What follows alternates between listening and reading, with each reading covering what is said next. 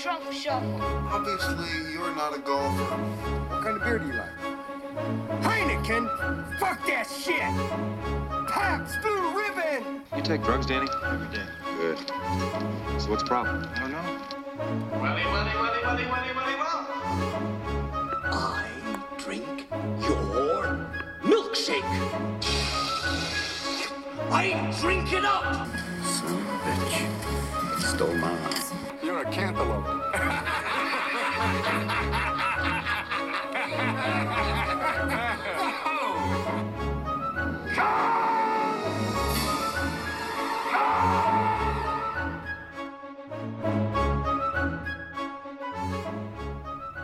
All right, you guys ready to roll? Let's do it. Let's do it, Argyle. We are uh, cooped up here in the studio. I think we all know what a TV dinner feels like. Am I right? Yeah. That line confused me. How? I don't. I don't see why you're confused by that. Like, like he's in a microwave or something. No, he's in a very tight space. Yeah. Like it just seemed like a weird thing to say. He feels like a TV dinner. Why? those the containers are tiny and everything's cramped together and Mm, I packaged guess. I, tightly. I just think he could come up with a better analogy for guess, that 'cause even, like, situation. especially- Yeah. Let's let's see you come up with a better analogy when you're I up- guess, when yeah. you're in a, a a vent with a guy trying to put holes in you while you're barefoot uh, and running from terrorists. he was under a bit of stress at the time. Can't Mhm. blame him too much. after falling about three stories in a in a ventilation duct shaft. yeah. All right. Let's get into it. Welcome back to WTM Watch This Movie. I am Eric Mulder. So he says, wrecked him, damn near killed him. Damn near. Joining me today is Mr. Positivity, Brett. Here I am. Well, I just feel that we're all made exactly the way we're supposed to be. Oh, no, hell no, I'm a Christian, and you ain't gonna sit there and blame God for how you look, okay? Also joining us today is Jason Kneeling. Hi. Hi. I'm very important. Uh, I have many leather bound books, and my apartment smells of rich mahogany. Jason popped his cherry with this movie. He had never seen Die Hard before. I guess that's a way to say it. It is. it's the way I, I chose to say it. yep, you sure did. Couldn't come up with anything better than that analogy. Uh, yeah. Mm-hmm. I chose cherry pop and daddies. Okay. You did. uh, yeah, first time seeing Die Hard. Heard a no. lot about it. Now that you say that, Cherry like Papa that, Daddies. it, it, I think of it very much differently. now. I guess now, but in '99, I've- I've Zoot never- Suit Riot was all the rage. I've never thought of it before, but now that you broached the subject, I see a much different metaphor in that name. Problematic name for a band, Hmm. I guess. Cherry poppin' daddies. oh. All right, sorry. Go on. Jason. Anyways, No, that's all. First time I saw it. you haven't seen. have you seen any other uh, any of the sequels? No, You have seen zero Die Hard movies before this one. that is correct. I have seen uh, Gene Belcher's portrayal of the movie in Bob's Burgers. You never- You never watch Bob's Burgers? Not frequently, no. Oh, there's an episode where one of the kids acts out the entire thing by himself on stage, playing all the parts. So I had a general idea of the plot, I suppose. And the countless see. references and other movies throughout the years and Yeah. direct copies, pretty much. Mhm. Yeah, I've definitely heard yippee ki yay, motherfucker. Yeah. I think you you know- just pulled my earphones out. Yeah, I'm not hearing anything either now. Turn them shits up. Uh, uh, uh, uh. Just don't move. Yeah, I'll just stay like this for the, for the next hour. No, I've lost my train of thought.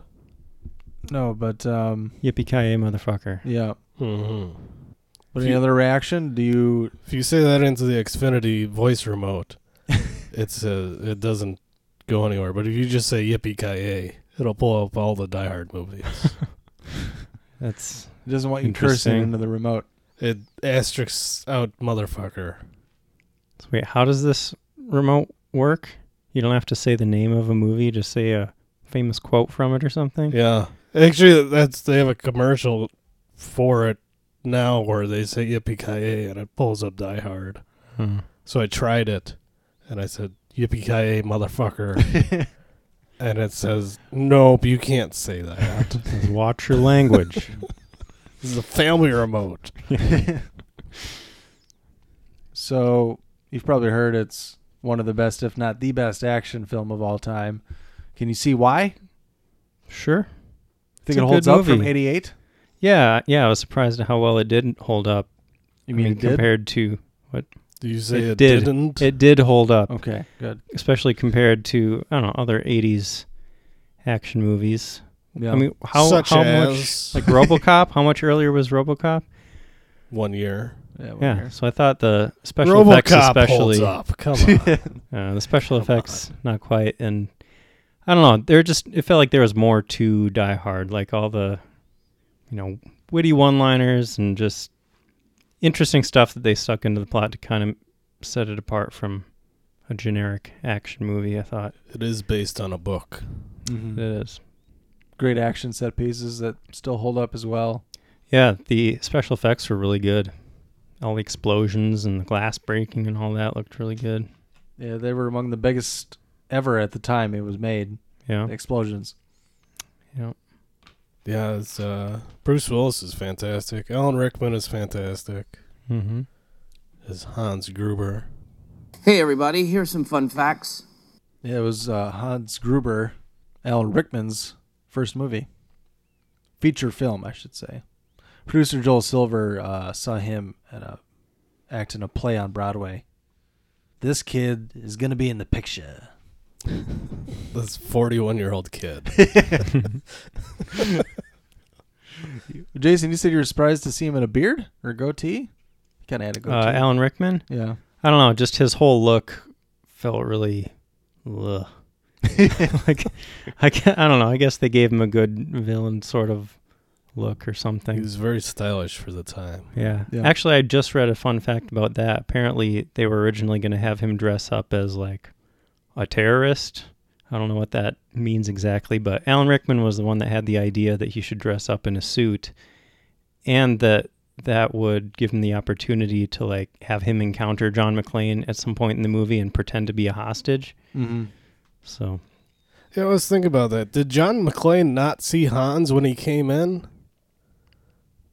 Like when they came in and started taking over and taking hostages? mm, all he saw was guys running around in the hall with guns, all the other Yeah. guys. Okay. he just saw a couple guys in the hallway. Hmm. Yeah. All right. So how? Well, Because we're that, getting ahead that of would kind of ourselves, ruin but- it, you know, but it would kind of be a plot hole. It's like, oh, then he forgot what he looked like. Yeah. Well, I was trying to figure out exactly how he f- knew that Hans was not who he said he was when he encountered him up on the roof or whatever. Because it said Clay Yeah, it zoomed comma, in on that. WM on Like- the on the wall. What is does that mean? William? McLean saw that and was like, "Oh, he, that's where he just got the name just Yeah. now."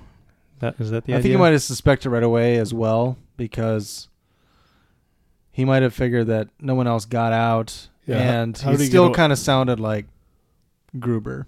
How do you get Yeah. away from the group? I was gonna say, Right. what did you think of his accent? like, would he pass as an American? He's decent enough, but I think he McLean heard him talk enough on the radio and in person when he was watching the Takagi murder Yeah, to kind of know what he sounded like. yeah. Mm.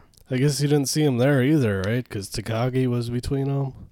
Kind of well, it was like it was behind almost like a not a pillar, but Yeah. there was some Because I didn't think about it when I was watching Something the away. movie, but but now I, I was kind of going through and they're talking about how they just threw in, like that scene wasn't planned. They just decided as they were filming to have that scene where they uh, McLean and Gruber meet face to face before the big ending, climactic ending. yeah.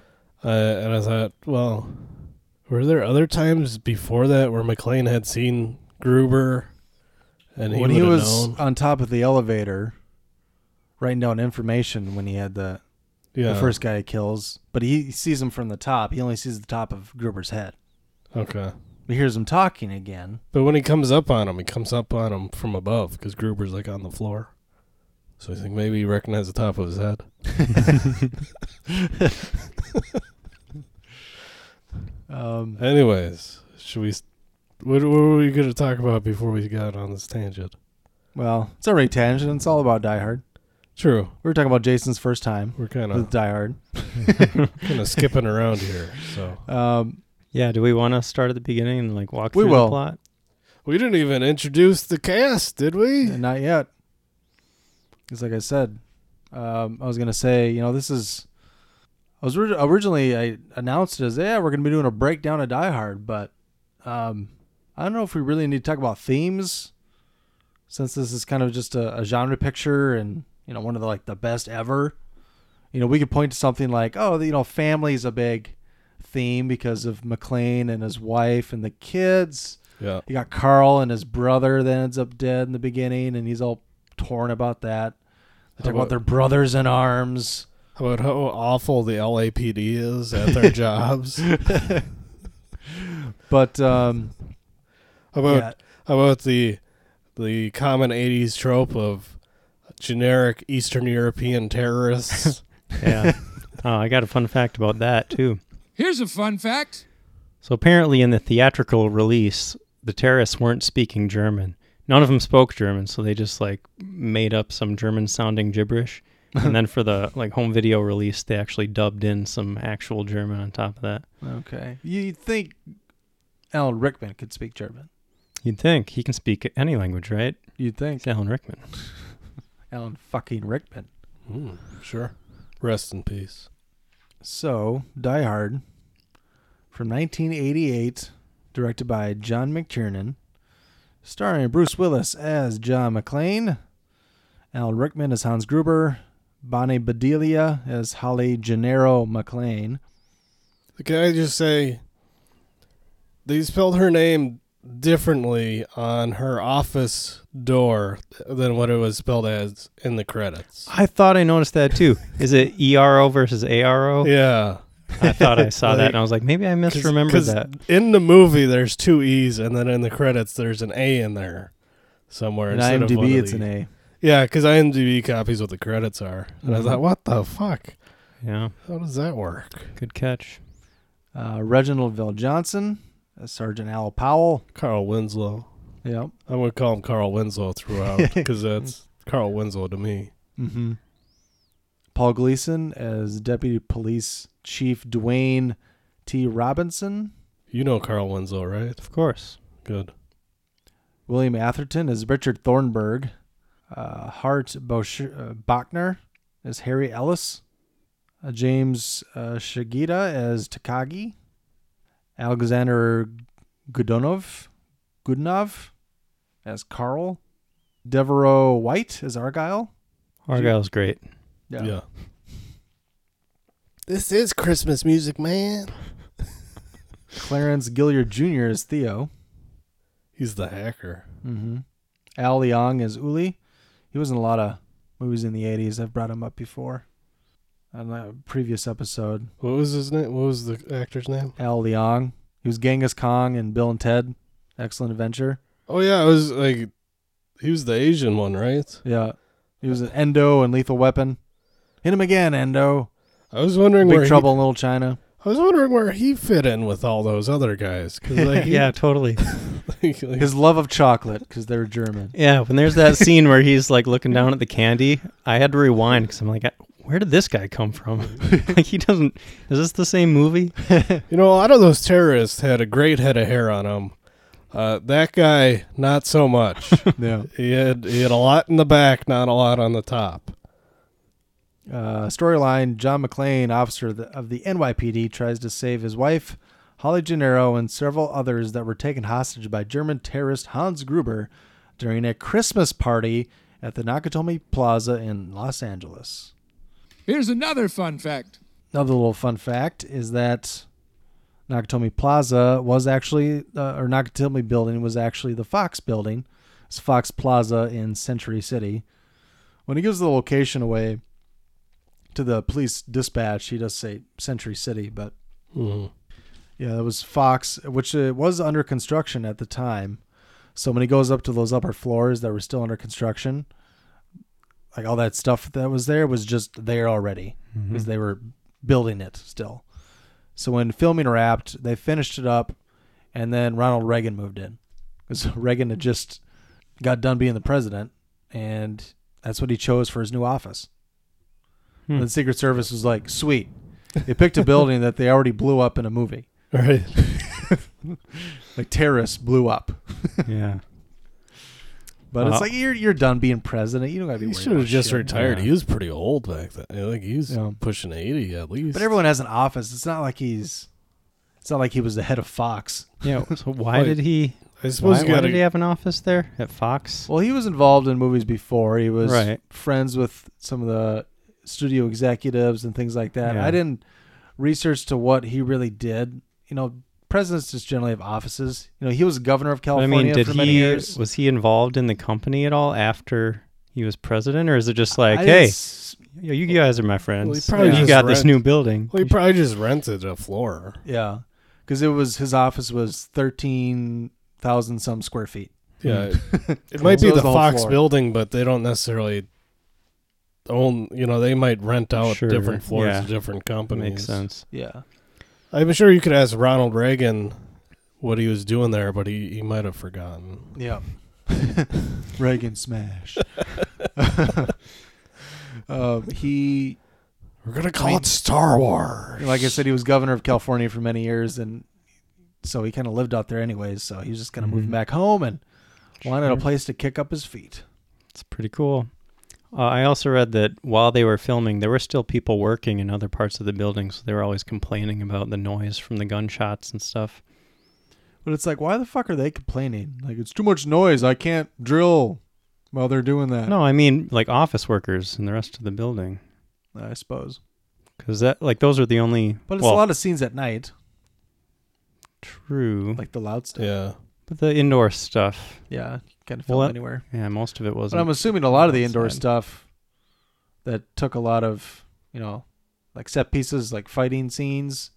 Mm-hmm. Mhm. I'm sure that was inside the studio. They weren't, you know, shooting apart the inside of the building. Speaking of I uh, guess so. loud gunshots, was it just me or when they were doing the shootout with McLean and Hans and Carl, or were the gunshots actually like ten times louder than the rest of the movie for that scene? Which I scene? think it was louder when they shoots the glass. Towards yeah, when they were shooting the glass to cut up his feet. It might have been a little louder. Mm. Like I had to turn my my volume down about you know ten decibels because this fucking thing was so fucking loud. yeah. I didn't notice. Well, I did. I think I just noticed it when I was I was trying not to disturb my neighbors too badly with. when I was the grabbing when I was listening to the excessively clips. loud I gunshots. grabbed. I was like, ah, this is this is louder. Well, did you guys read the fun fact about the extra loud blanks that they used? I did not. Apparently, Bruce Willis has like partial hearing loss in one of his ears because they used extra loud blanks to try to make it more realistic. That seems like a good idea. Yep. Well, that would kind of play into another fun fact that I read about Alan Rickman, in that they had a cutaway every time he shot his gun. They had a cutaway to like the gun or something else because he'd always flinch when he'd fire it. and they say if you watch the when he kills Takagi, if you watch closely, you can see him flinch a little bit. Huh. But- Interesting. that would make sense if they're using extra loud blanks, Yep. especially for somebody who hasn't done Hollywood acting before. Yep. Yeah. Uh, you One- gotta start shooting these extra loud guns with no ear protection. Is Alan Rickman's English? Or Yeah, where he's is a he? Brit. I believe so. They don't have a lot of guns over there. Probably didn't have a lot of experience with gunfire anyway. They should have gave him a knife. I bet he'd be more comfortable. There's a lot of knife violence in England. I heard they're gonna Timely. Ban, I heard they're gonna ban knives over there because They already kinda too did. much too much violence. What? They They're already gonna kinda ban did. knives to stop the the murders. Are you serious? Like, Not They're- all What? knives. You might need a permit. Like if you want to work in a kitchen or something, maybe you can have a knife. like it's illegal to carry a knife of a certain size? There, No, any any sharp one you can't carry. They have bins where you got to I mean- turn them in. What? Well, you can't own guns in England. Right. So everybody. Well, calls- unless I mean, so- you can bu- you can own them for like hunting and stuff. in I don't know England. about It's pretty- that. It's pretty true. restrictive. No, I- you, you I think can't. I've heard Very- something like that, it's but- very restricted. Yeah. I mean, yeah, they have tight gun control, but hunters. So have guns. everybody commits crimes with knives. Hmm. Right. but Because- people also cook food with knives. Yeah, I know. That's why we find it ridiculous. So here I in don't America. understand wh- how they're going to like enforce that. Like, what is what's the idea? Like if you own a knife Well- that looks like it's for anything besides slicing vegetables. Well, they can go into your home and take anything they want because they don't have the American Constitution. hmm, they don't have a Bill of Rights. You buy a TV, you got to buy a Against like a the- license, like a cable license type deal. Like they'll put a billboard. It's like three people in this neighborhood don't have cable. We know who you are. That type of thing. okay. It's called 1984, and it's happening, people. Hmm. Yeah. They arrest people for talking on social media about stuff they don't want you to talk about. Like hate speech. Like you uh, in Scotland, some guy went to jail because he taught his dog how to Heil Hitler Yeah, I think I heard about that. as a joke. He did it as a goof. That is- it is pretty funny. Why is that funny, Jason? Uh, it's hate speech. Dogs dogs can't participate in hate speech. It was a it was a pug and it hated Jews. oh well, if it's a pug, fuck those things. Everyone got pissed off at H.W. Bush's dog, that service dog. that He's just an employee. He's one. he- I was like, wait, what? There's people like talk about all those like a Really? shitty dog. And I'm Hmm. like, he's just a fucking service dog. I didn't- I didn't see They only her- been with him for like six months. Are are they digging up his uh, David Copperfield pictures again? well, there, somebody did bring that up. Like, oh, I read an obituary and they didn't even mention when in his 90s he grew up some women. I'm That was like a year ago. yeah. Guess who my favorite magician is? David Copperfield. Honk. Uh, dirty old men. Anyways, doesn't have much to do with this. Well, uh, another U.S. president who is dead. We already talked about Reagan. yeah, Oh, How we're- he fit into this. How is Jimmy Carter outliving everybody? He's had terminal cancer for like three Yeah. years now. I saw that video of the look. Like, check it out. Bob Dole stood and saluted Yeah, I saw George that Bush. too. I was like, Bob Dole is still alive? Oh my God, I go, 90, I think he's 95. I go, holy fuck. that Man. seems young. like, like he was old as fuck when he ran for president. Which, that doesn't feel like that long ago to me. That when he ran for president, It was ninety six. Yeah. man, that was a long time ago. Bob Dole. well, he was doing Viagra commercials right after he lost. Mm. Bob Dole's a friend of Viagra. Didn't he do a Bob Pepsi? Dole's a friend. Didn't he do a Pepsi commercial where he was like jerking off to Britney Spears too? I'm, gu- I'm guessing he wasn't jerking off to Britney Spears in Well, the he- commercial, but Well, they probably did the Viagra one and then the Pepsi one. and they just mesh together in your mind. Like, this is the same thing, right? All right, now we are firmly off topic. so let's get into the beginning here. Dies Um, hard. End of story. We got seven little sections here that'll kind of tell the story. This is mostly from Wikipedia. On Christmas Eve, NYPD Detective John McClane arrives in L.A. intending to reconcile with his estranged wife Holly at the Christmas party of her employer, the Nakatomi Corporation. McLean is driven to the party by Argyle, an airport limousine driver. While McLean changes clothes, the party is disrupted by the arrival of a German terrorist, Hans Gruber, and his heavily armed team. I got all the names here, too Carl, Tony, Franco, Theo, Alexander, Marco, Christoph, Eddie, Uli, Heinrich, Fritz, and James. The group seizes the tower and secures those inside as hostages, except for McLean, who slips away, and Argyle, who gets trapped in the garage below. So, Argyle, who doesn't know he's trapped in the garage for, until like an hour into the movie. He's just partying. yeah, he's really ripping it up because he's drinking in the back seat. He's got VHS. He's got that, He's got a giant teddy bear. that car phone that he's just you know blowing up his his little black book. He has Yeah. ladies. It's calling them all out. It's like, well, what are you planning? You, you don't know how long you're going to be here. He thinks McLean hangs up on him, so he's like, you know, you got my number, you call back, and then he's on the phone continuously Yeah. for the next several hours. Think they call waiting in the 88 car phones? Probably not. Yeah.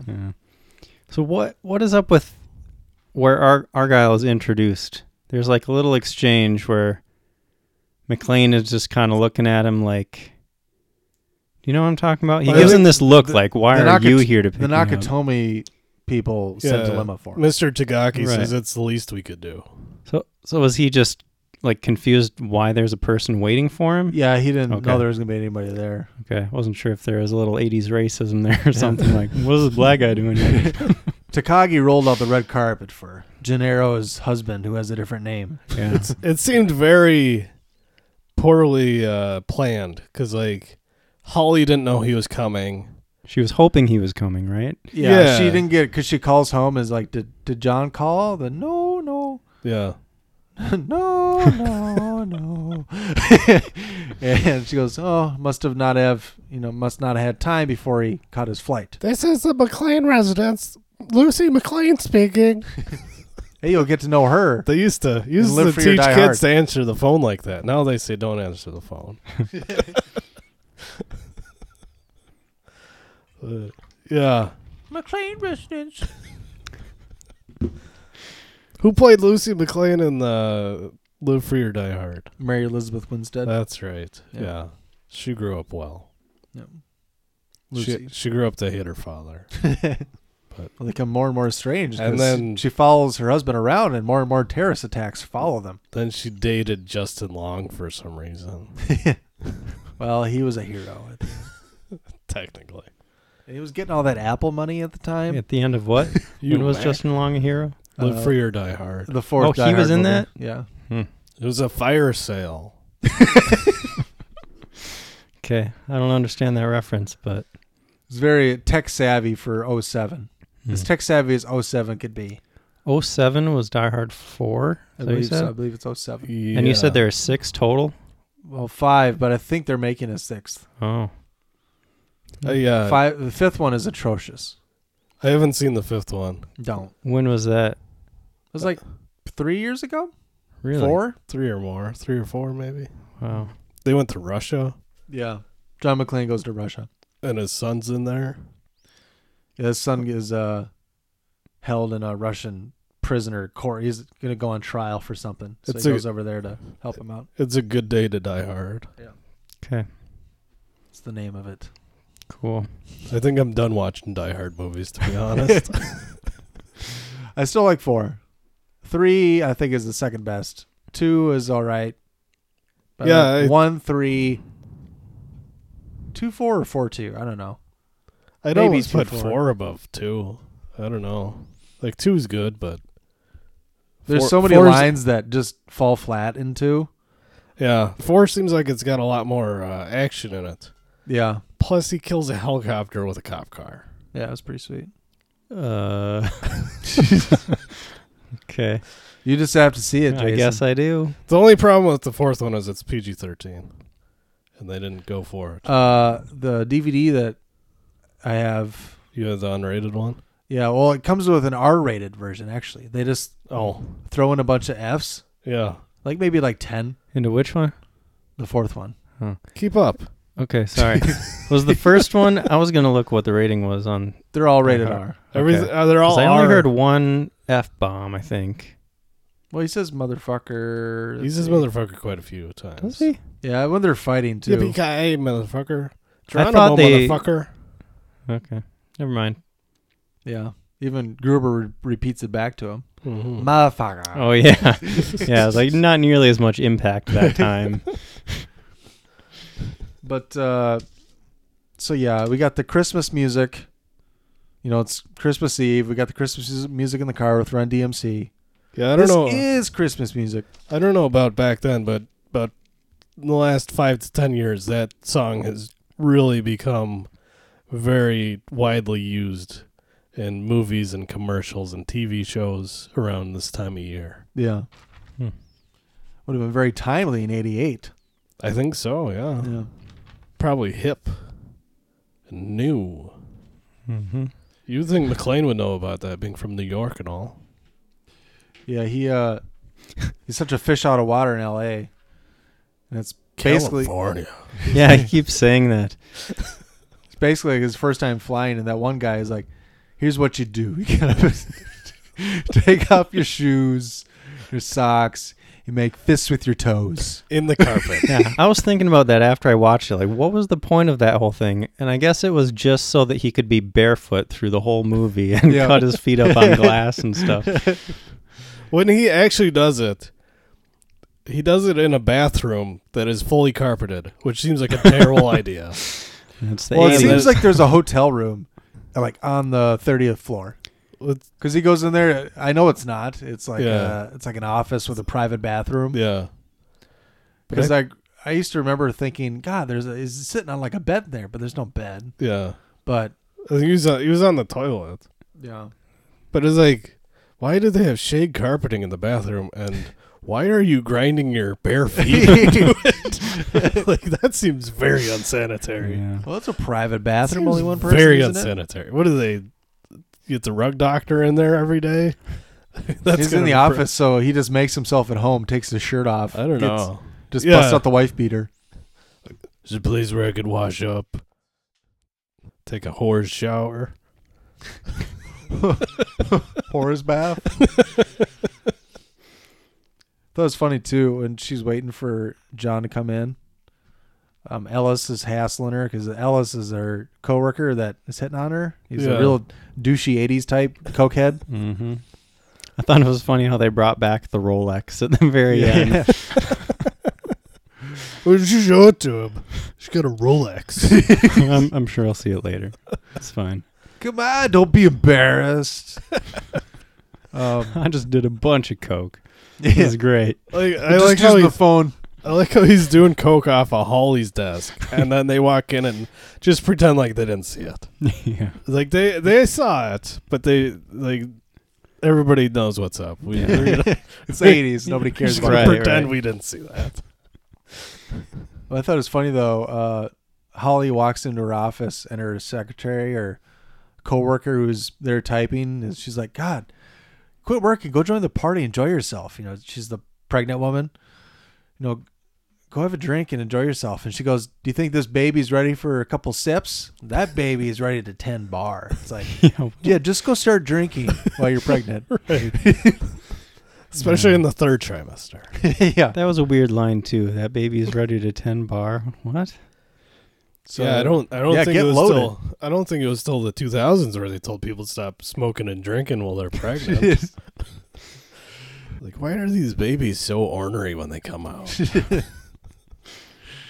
um, also, when they're in there, two two random people just bust in Holly's office to have sex with each other, and they're like, "Oops, we'll go next door." and then they get busted in on when the terrorists come in. Yeah. I wrote. Oh yeah, that was the only nudity in the whole movie. That's Well, there's the kinda picture random. that McLean slaps. You see it twice. Mul- multiple Right. times, That's yeah. true. anything goes at the Nakatomi Christmas party. Nakatomi. Nakatomi, Nakatomi. um, how about that worthless doorman? McLean comes in looking for Holly Gennaro. Oh, just typing in over there.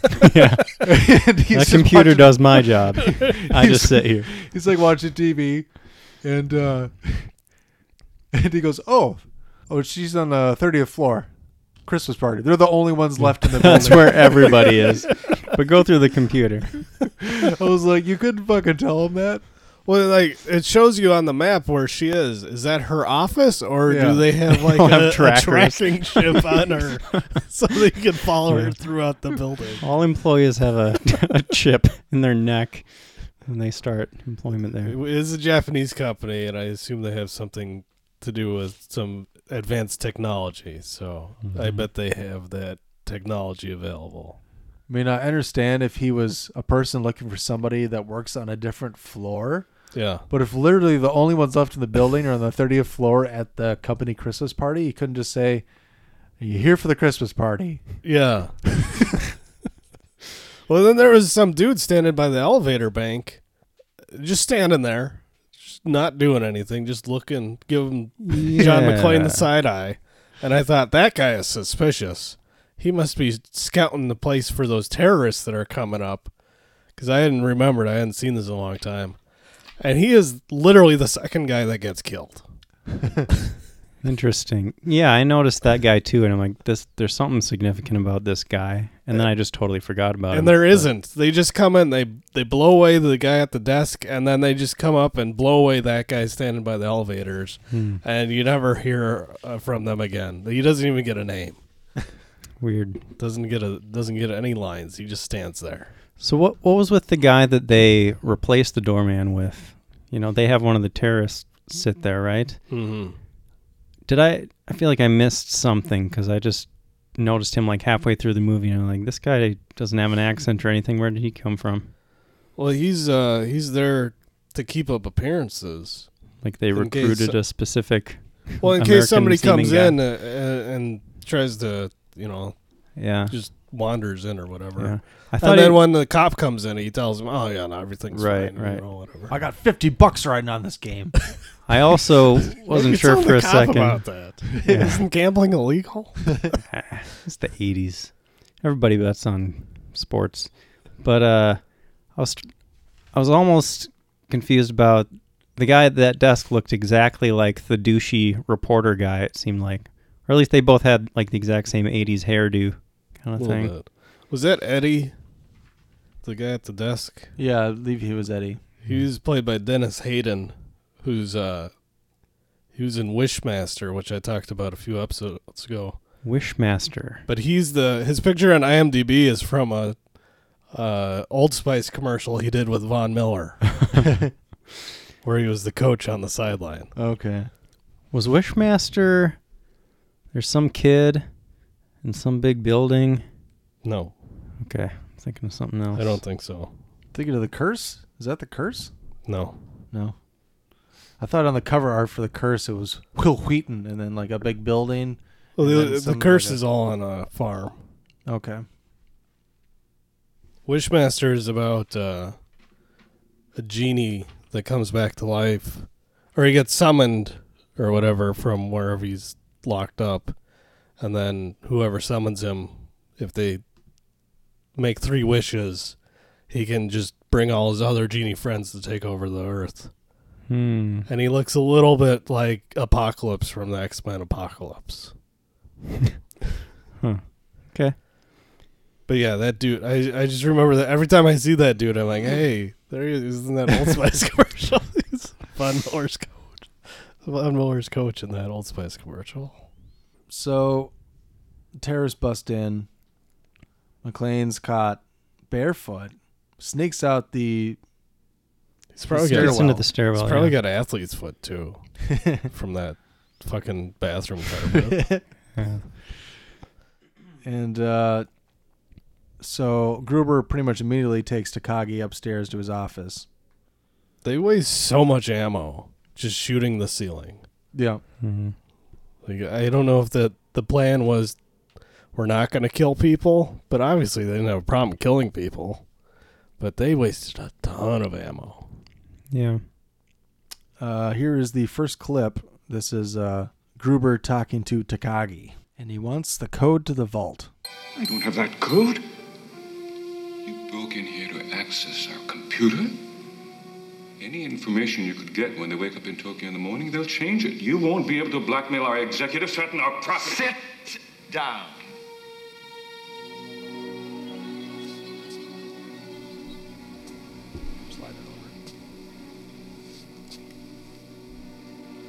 Mr. Takagi, I'm really not interested in your computer.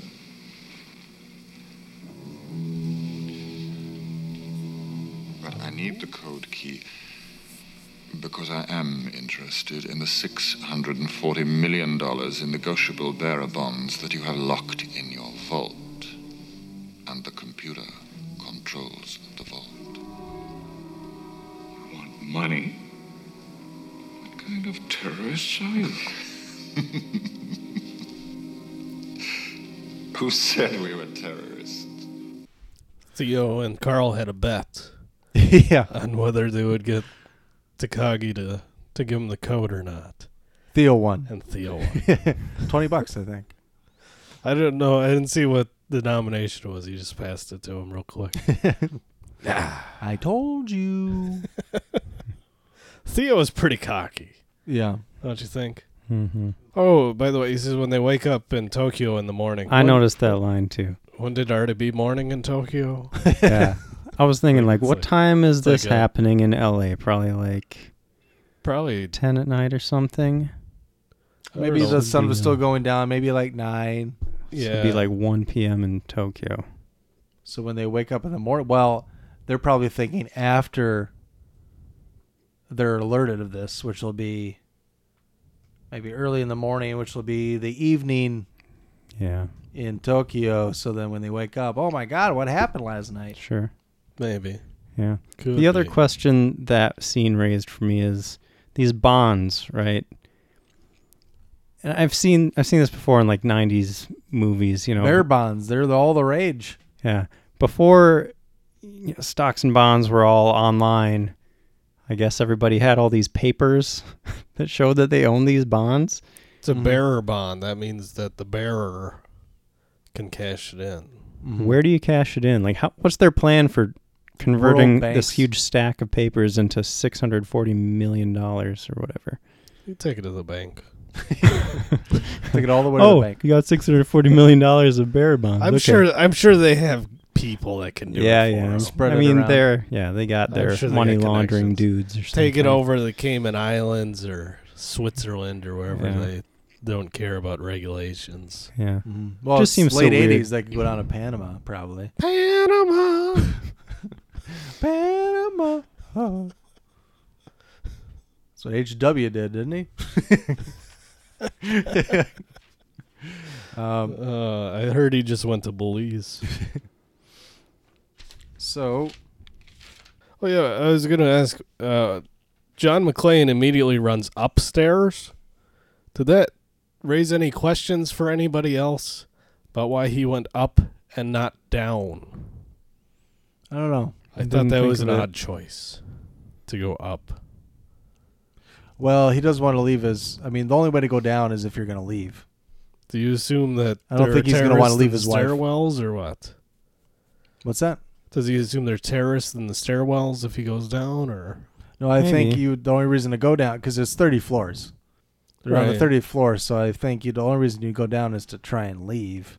But I think he wants to stick around for his wife, so he's just going to go up a floor or two. Or to call for help. Yeah. You could call for help. Then again, 911 doesn't give a shit about your problems. Well, So- it's sounds made up. It's a police dispatch emergency. She tells them if you have an emergency, hang up and call nine one one. It was like an So- emergency police sounds made up for me. channel. It's- doesn't it doesn't sound real. I don't believe it. Even those loud ass gunshots, I still don't believe it. Yeah, so right away McLean pulls the fire alarm, thinking that'll alert the police. And it almost works, except Yeah. for Eddie's down at the desk keeping watch. Everything's fine. Yeah. So the cops and the you know, the fire trucks get about took a few blocks away and then they all turn around. And, And, John uh, is just crushed. Yeah. He's screaming and yelling, and that's Dejected. Right when Gruber sent uh, the first guy up to go and get him, and that was Carl's brother. Is that Heinrich? I didn't Uh, catch his name. I think it was Tony. Not sure. Anyways, but uh, so fight ensues. Obviously, McLean gets the upper hand and breaks the guy's neck on a uh, in the stairwell. Falling down the stairs. Yeah. I don't know if McLean so much broke his neck as the fall did. Yeah. Mm-hmm. And He just it was had- at a disadvantage. He didn't even have a gun. He had to kill a terrorist with feet smaller than his baby sister. Well, I guess he he had uh, he already had his Beretta. Yeah. Oh wait, But he didn't have a machine gun. Right. This is the scene uh, before he kills the guy. The guy finds out he's a policeman, or he tells him a policeman. He's No. a police. No, this, that's They later. don't find out. Yeah, that was way later. Well, This is where he gets the machine gun. Yeah. yeah. He sends them down an elevator while he's eavesdropping on the roof of the elevator. And he wrote on his sweatshirt in blood, Now I have a machine gun, ho, ho, ho. And here's Rickman's reaction.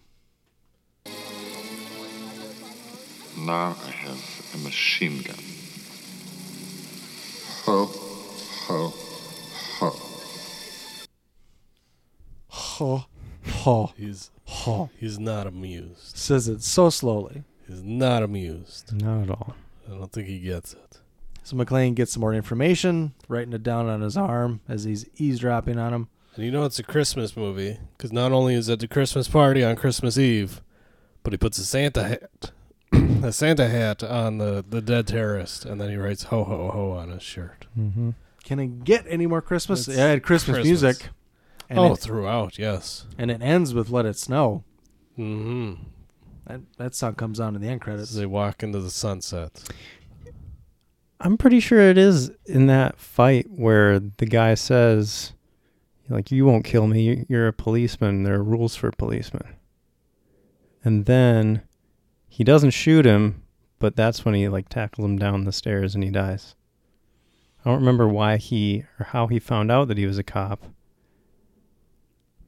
But I'm pretty sure it's that scene where the guy maybe he overhears him talking or something about being a cop. Or he No, sees because he his doesn't. gun. McLean doesn't even say he's a cop to the dispatch. Yeah. Hmm. He doesn't They even don't- say it to Carl Winslow until Hans Gruber blows his cover. But I have Ellis. I mean, I Ellis you know, fucks him I made over. notes, and it was like pretty early in there when there was that line, "You won't kill me. You're a policeman. There are rules for policemen." And I thought that was just pretty hilarious because of the current culture with Mhm. policemen and killing people. Just, just wait until we get to Carl Winslow's uh, s- accident story. yeah, yeah, that too.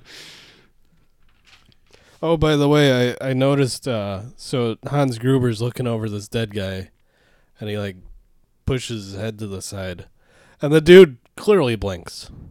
like, like, I thought I saw it the first time, and I rewound it. Like, yeah, he he fucking blinked. Is it a blink or you'll miss it shot?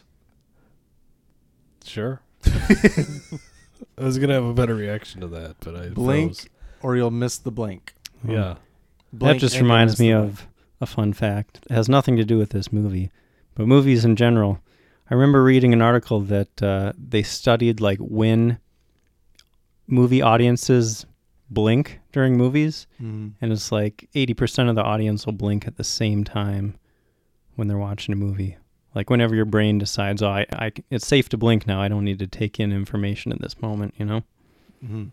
That kind of makes sense, I guess. Sounds made up. does, but I'm I can see pretty that. sure I didn't make it up. I think Sounds- I read that. Sounds like that guy on the uh, hair club for men talk about eighty percent of feeling good is looking good. That does sound pretty made up.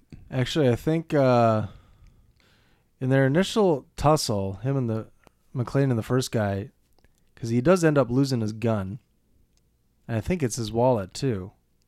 So wouldn't he have seen the shield and the wallet and the Maybe. gun? Might have already seen it, Possibly. but yeah. I don't remember exactly when that happened. I Um, think you might have made it up. so let's get back to the story here. Mandela effect. Um, I'll just go through the next paragraph. So obviously Gruber interrogates uh, Takagi for the code of the building's vault. Reveals that he plans to steal 640 million in bear bonds. With the terrorist act merely a distraction, Takagi refuses uh, to cooperate and is killed by Gruber. McLean secretly watches, but accidentally gives himself away and escapes. He sets off a fire alarm to try and alert the authorities, so Gruber sends Tony to investigate. So it's Tony. McLean kills Tony, pocketing his weapon and radio, using it to contact the LAPD. Sergeant Al Powell is sent to investigate. Gruber sends Heinrich and Marco to stop McLean, who kills them both. Powell arrives and is greeted by Eddie, posing as a concierge. Finding nothing unusual, Powell prepares to leave, but McLean drops Marco's corpse onto his patrol car to gain his attention while Alexander shoots at the car from the building with an automatic rifle. Powell summons LAPD, who lay siege to the building. McLean steals Heinrich's bag containing C4 explosives and detonators. So let's get to the clip where it's McLean uh, trying to contact the LAPD, and they are not having it. Mayday, mayday. Anyone copying Channel 9? Terrorists have seized the Nakatomi building and are holding at least 30 people hostage. I repeat, unknown number of terrorists, six or more, armed with automatic weapons at Nakatomi Plaza, Century City. It's the best place to transmit. Somebody answer me, goddammit. The roof. Go, go! It's the same address as that fire signal. I'll handle it. Attention, whoever you are, this channel is reserved for emergency calls only. No fucking shit, lady! Do I sound like I'm ordering a pizza?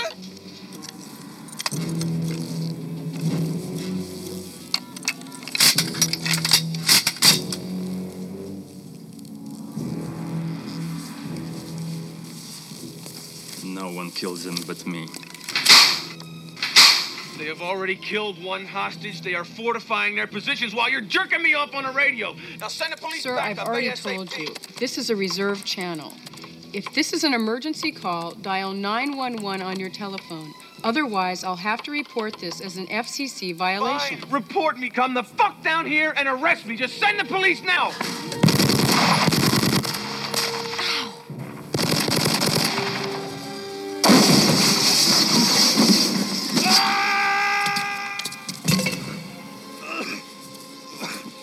See if there's a black and white that can do a drive-by. So that that last line there, uh, Ice Cube sampled it on his song "Who Got the Camera," and so I've heard that. Fun fact: I've heard that a bunch of times. and I'm like, where the fuck is that from? And then I've this is the second movie in the last couple months that I've seen where like, oh shit, that's where that's from. Because the the other one was uh, short time. He pulled a clip from there for uh, his song um, "Say Hi to the Bad Guy." So there you go, Ice Cube pulling some some lines from some classic movies. What song was this one in? This one is uh, "Who Got the Camera," Okay.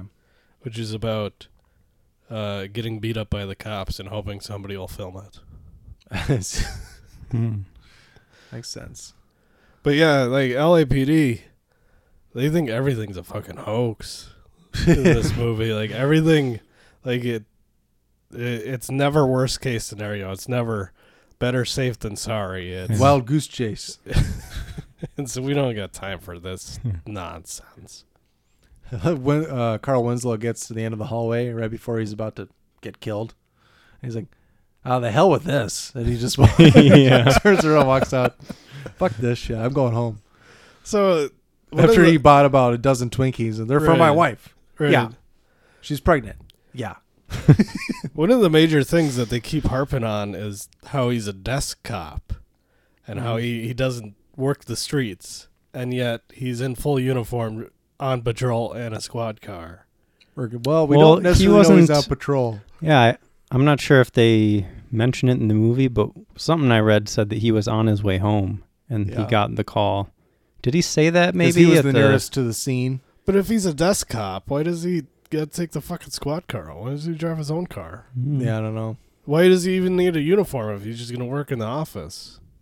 Maybe they'd issued him the car I'm back confused. before he killed a child. it just didn't take it away. It It's sounded the like it company had been car. a while since he had killed that kid. I had an accident. um, but it, watching it again, like that, that was one thing. I'm like, wait a minute, why does he have all this? Why does he have a uh, his you know full arsenal of uh, police equipment and the squad car and like you, you just work behind a desk. That's all you talk about is pushing papers and John McClane won't let you live it up, you know, live it down or whatever. I could see if you're saying, "Oh, I'm filling in for somebody because it's Christmas Eve," you know, but they don't mention anything. They just, it's just he's a desk cop and that's it, and just never mind why he's got a, a cop car. um, why he's responding to calls. Uh, this next clip is McLean and Gruber's first conversation over the radio. Um, this is right after he killed uh, Heinrich and uh, Marcos. Is it Marco? Yeah, Marco, because he threw his corpse uh, yeah. out the window.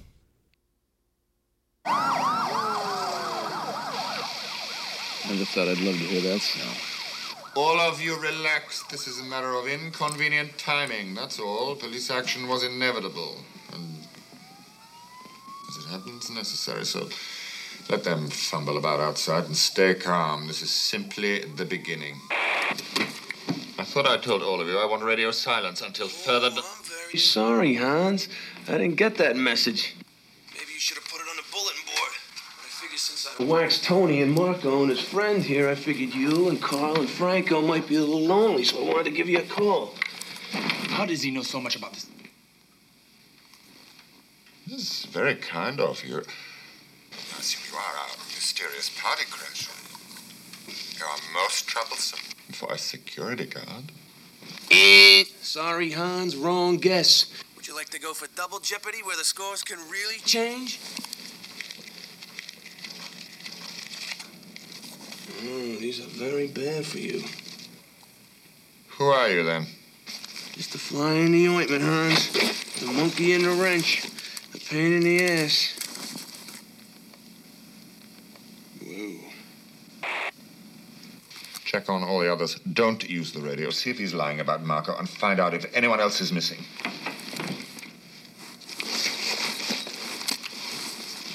Mr. Mystery Guest. Are you still there? Yeah, I'm still here. Unless you want to open the front door for me. I'm afraid not.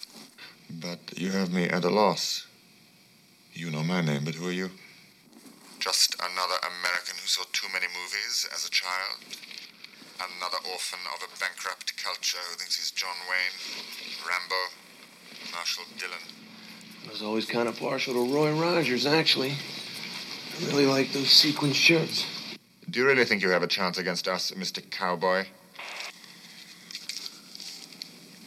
Yippee-ki-yay, motherfucker. Oh, there it is. He said it. He said it. You know, it's kind of funny going back and watching the first one and how kind of off the cuff he says that. Uh, you know, it's it's just kind of like a throwaway line. Mhm. Uh, and to think how popular that phrase became and how it became a catchphrase throughout the, the series. Well, they brought it up again at the end. There's a callback. True. But it's not like, all right, we're going to really hit him with this one. Yeah. It's just like, Although the TV dinner one has been parodied a couple of times. yeah. That's probably the second most famous line from this movie. Really? Yeah. I don't understand why. It should be.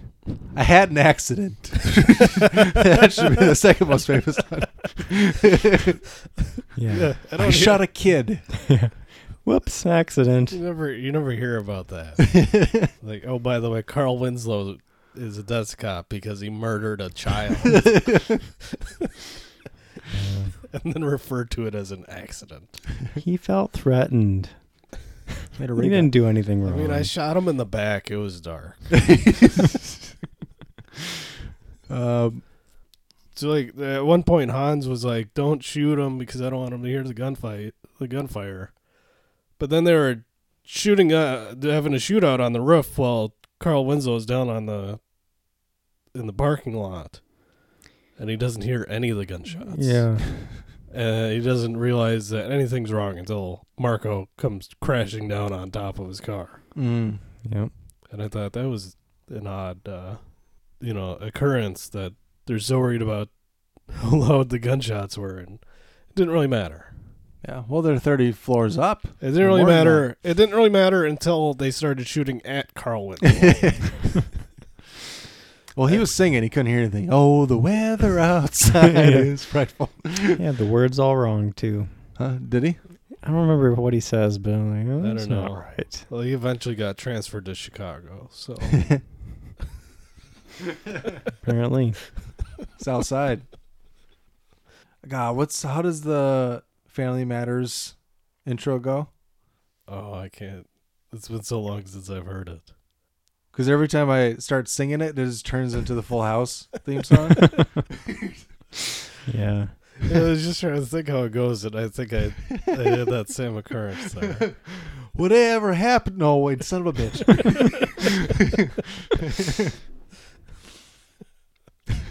Everywhere you look. Oh man, Grandma Winslow was the shit though, right? I mean, she was she was the most G of the the group, even more so than Eddie. And What about 3J. Carl's wife? She kept it real. Yeah, She kept until- everyone in line. until they switched actresses. Oh, that's right. It's like, Damn, you look different. No, But the, but the first one was only there for what one season? no, she was there for a, uh, quite a while. I think the the second one was only there for one or two seasons. That's what it was. Because I just I know that there was two, but I only remember the one. But then It they was there had- for most of the time. They had, uh, sister Rachel was a single mother. Richie, Richie wasn't cute enough, so they got three J in there. Do you remember any of this? I didn't see a lot of that show. I, mean, I saw a few episodes, but That's too bad. I know. I I remember like wanting to watch that, but for some reason I only saw like Full House, and then I Step by Step was pretty cool. Yeah. Did you like watch TV in the '90s? Like, how have you not seen Die Hard? That's what I'm still wondering. I don't know. 'Cause It was I on might a have lived lot. a somewhat sheltered childhood. Yeah. My What parents was didn't it? like me watching Seinfeld and The Simpsons. Uh-huh. It's too uh, too adult, you know. I see. Let's see.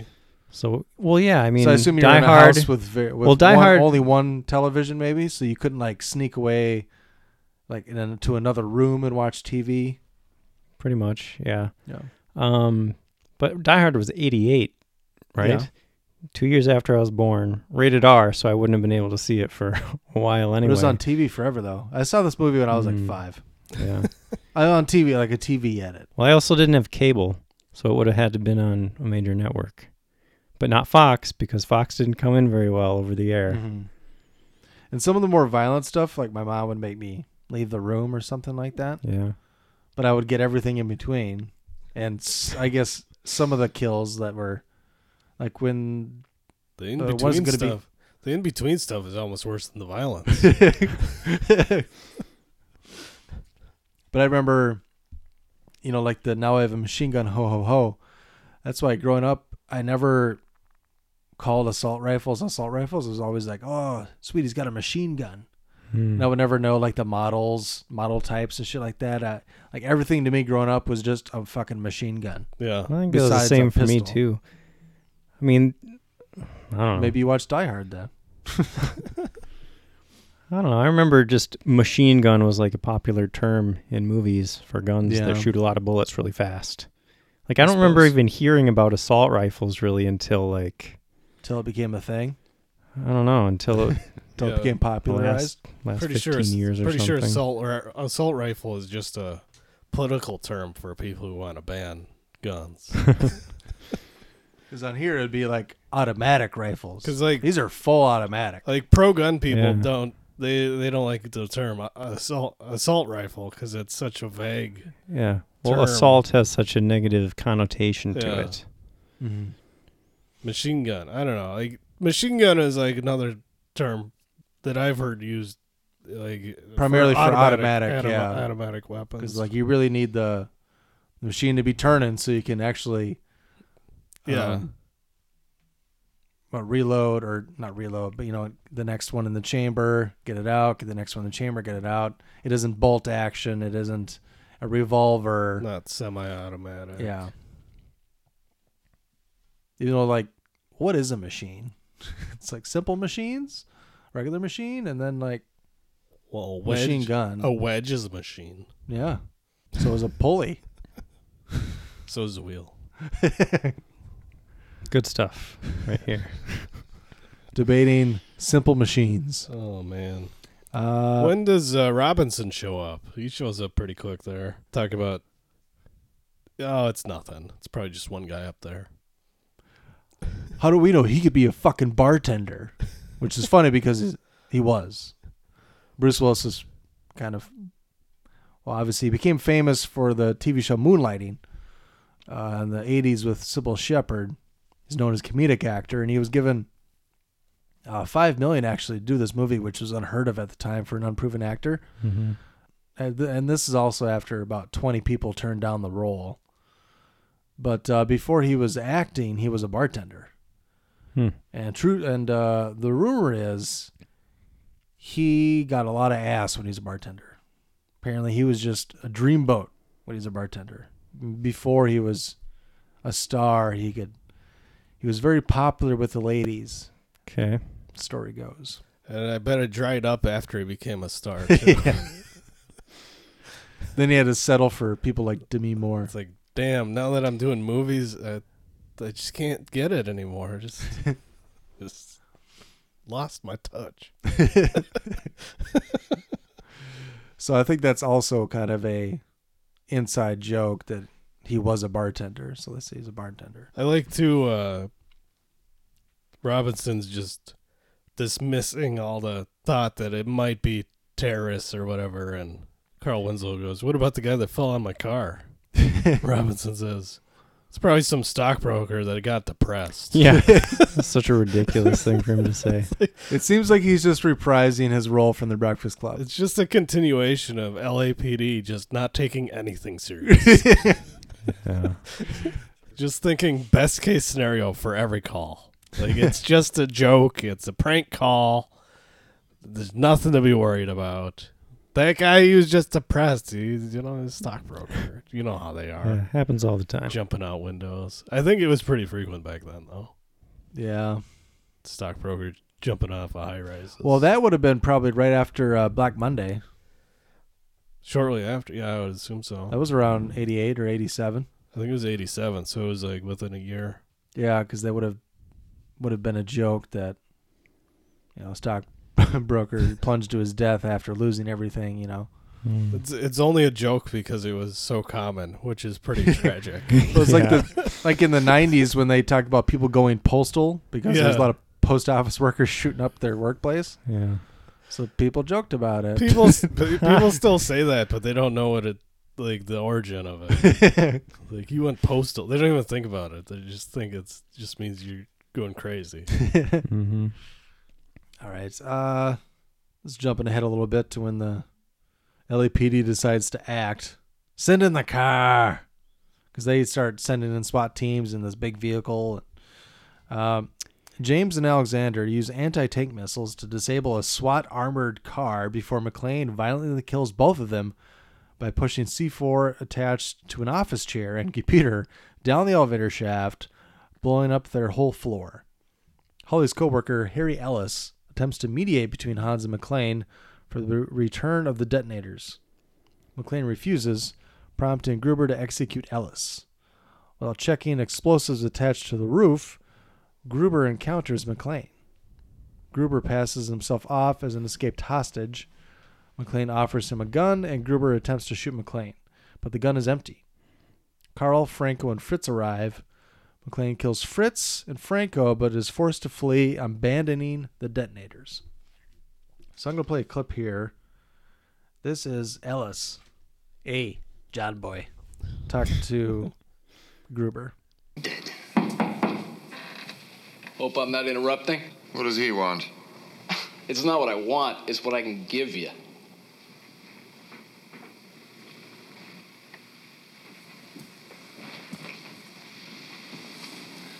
Look, let's be straight, okay? It's obvious you're not some dumb schmuck up here to snatch a few purses, am I right? You're very perceptive. Ah, I watch 60 Minutes. I say to myself, these guys are professional, they're motivated, they're happening, i.e., they want something, huh? Now, personally, I couldn't care less about your politics. Maybe you're pissed off at the camel jockeys, maybe it's the Hebes, Northern Ireland. It's none of my business. I figure you're here to negotiate, am I right? You're amazing. You figured this all out already. hey, business is business. You use a gun, I use a fountain pen. What's the difference? Let's put it in my terms. You're here in a hostile takeover. You grab us for some green meal, but you didn't expect some poison pill was going to be running around in the building. Am I right? Hans, Booby, I'm your white knight. I must have missed 60 minutes. What are you saying? The guy upstairs is fucking things up, huh?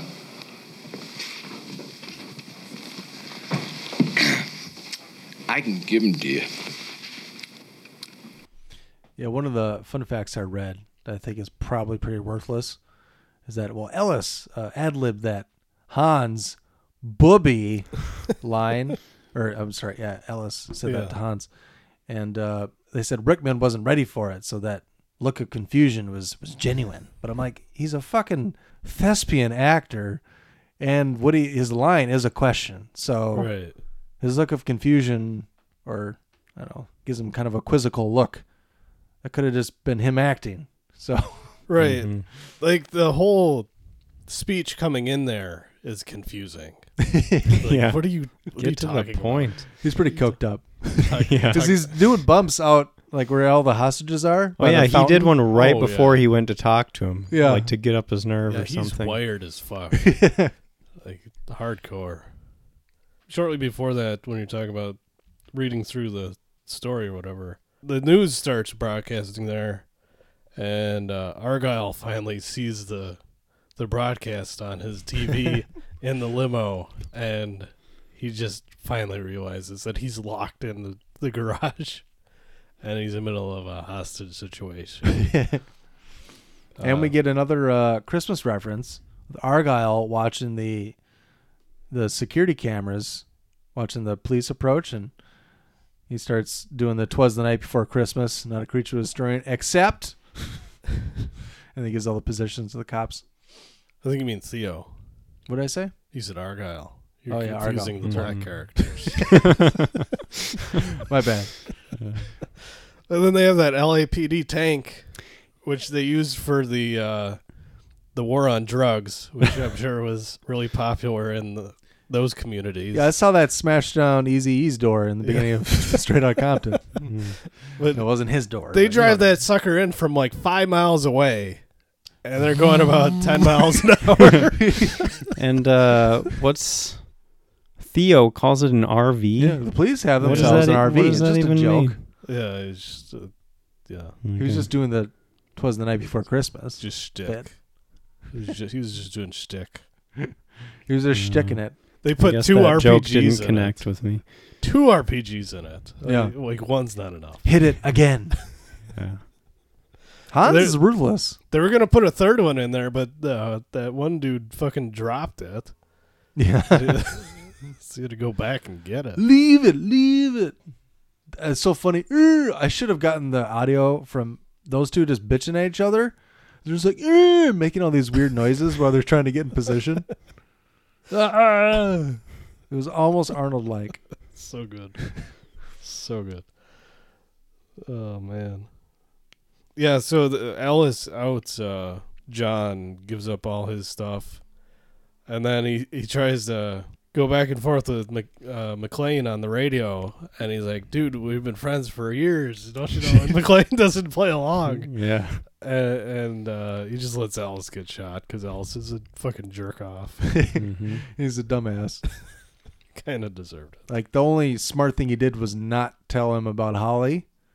Yeah. So it seems like in his own internal processing, he was probably thinking, well, if I tell him about Holly, she'll be in danger. Yeah. But if I tell him about me, I'm not going to be in danger somehow. Well, I- yeah, I don't know. I know what he's thinking. Yeah. I mean, We're all Th- friends. Now that you mention it, maybe he was thinking, "I'll get John killed, and then me and Holly, you know, we're gonna Probably. be together. She's gonna be thinking all with his over coked me. up head. Yep. So let's get to the uh, FBI agents. Johnson and or I Johnson should and say- Johnson. Yeah, Agent Johnson and, And Special, Special Agent Agent Johnson. No relation. if you couldn't tell. That's classic. I love how uh, what's his name, the police chief or whatever. He goes up to the Black Johnson who's like, "How's it going, man?" Like, totally trying to. you know. Yeah, he could tell he's just in awe of the FBI. Hey, Trying bro. to impress him.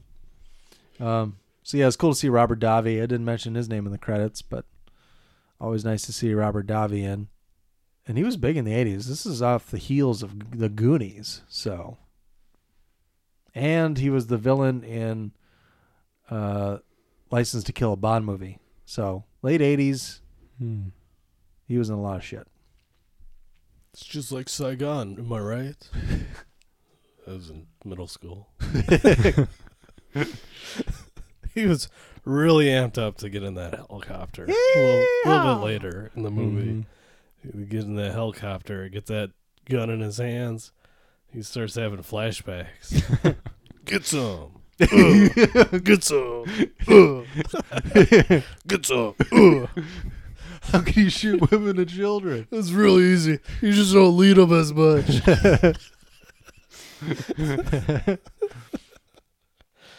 I feel bad that that's one of my favorite scenes from Full Metal. Jacket. yes, you should. Get some. Ooh, ooh. I just, I just love how he yells "get some" after every shot. Have you seen Full Metal Jacket? I have not in many years though. They're so they're, riding- they're flying somewhere, and the, the gunner is just randomly shooting farmers Hmm. as they're on their way there. and the the one dude's just dry heaving in the back of the helicopter. Hmm. Get some. Get some. Because his, his reasoning was anybody who runs is a VC, anybody who doesn't run is a very well trained VC. so he's just shooting all the farmers. Hmm. Vietnam, that was a fun one, right? Yeah. They made enough movies about it. My favorite, though, was coming home in a body bag. I don't think I saw that one. That was the fake movie that they talk about in True Romance. The studio executive. he Oh, was that's the one that they're they're filming. Yeah, Uh, body bags too. Oh. They're filming the sequel to Coming Home in a Body Bag. Okay. That's right. It's Christian Slater's favorite Vietnam movie, up behind Apocalypse Now. Oh, Fun did, fact. Did we, did we talk about when John McClane drops the bomb? He yells, "Geronimo, motherfucker!" oh yeah, he takes out like how does he know that it's not gonna, you know, destroy the building? You know, have a I don't collapse. know, but it- that's pretty ballsy. it I'll blew- just use one stick.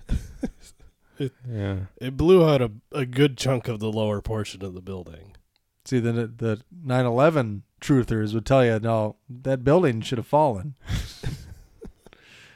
because it blew out the bottom. Of course, that was about that was pretty near the ground floors, maybe like the fourth floor, fifth floor. Well, it should have fallen over sideways, not collapsed on top of itself. Right. That would be what the truthers say. should have gone sideways. Even though it starts falling down from the top instead of the ground. That's why I never really got into that one. I was like, well, I know it kind of fell straight down, but it started falling from the top. What about Tower Nine? it's Tower Seven, I think, is the is the little Oh. The one that fell on its own. the smaller building that they either collapsed or imploded themselves Allegedly. allegedly. Mm-hmm. Trying to get to the oil.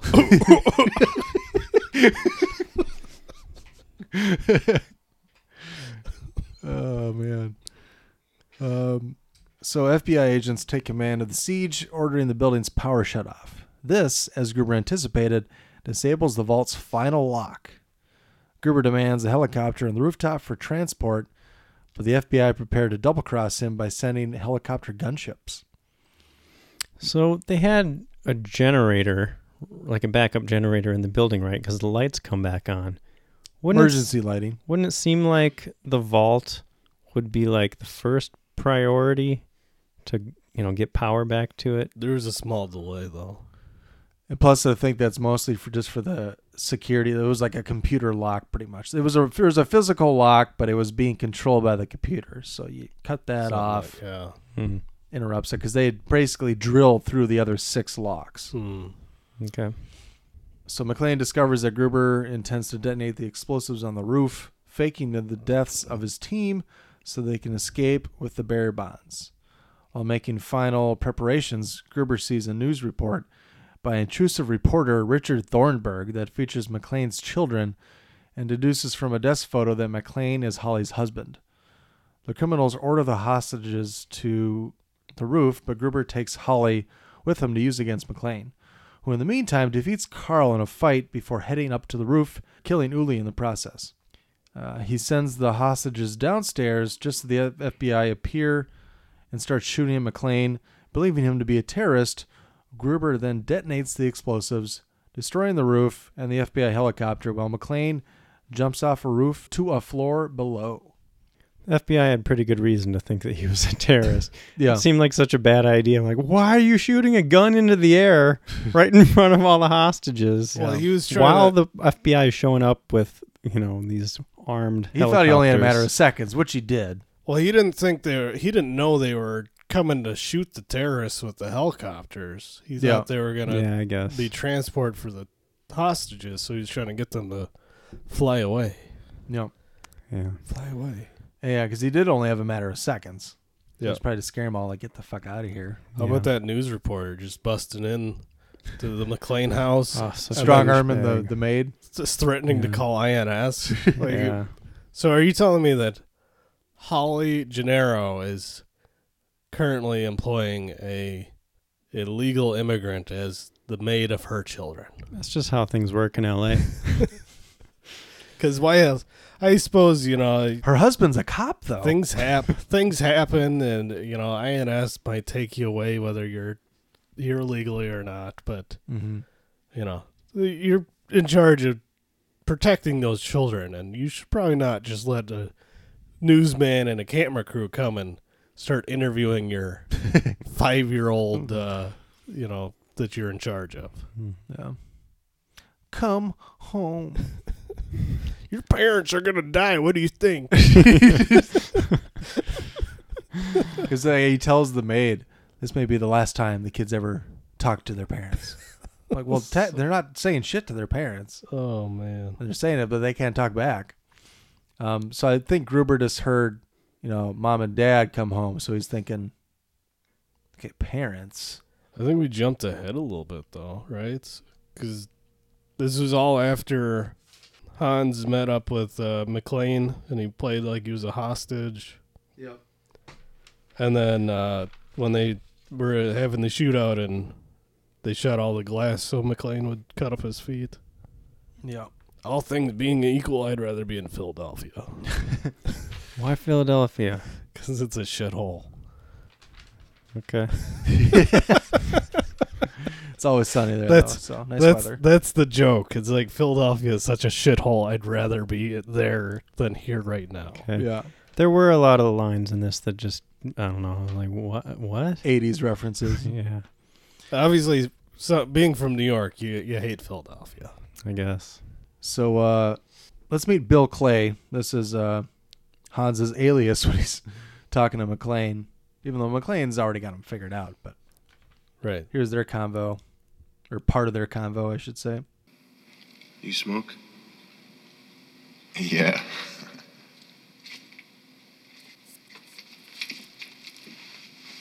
Thanks.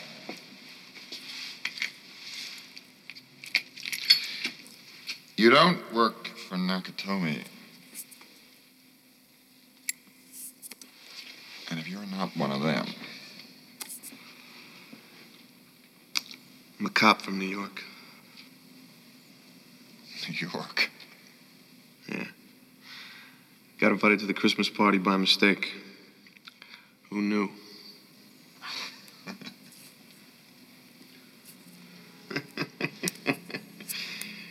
yeah. It's better than being caught with your pants down, huh?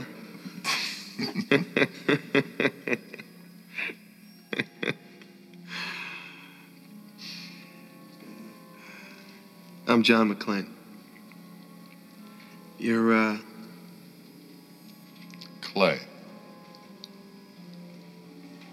Bill Clay.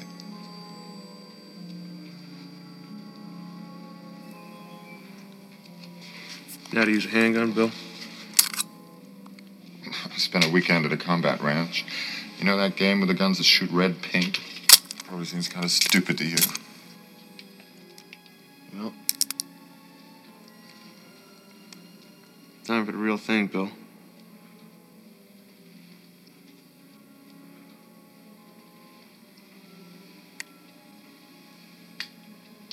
All you gotta do is pull the trigger.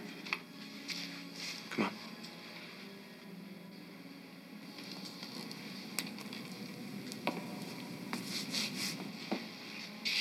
Dreiunddreißigste Stockwerk. Kommt. Sofort.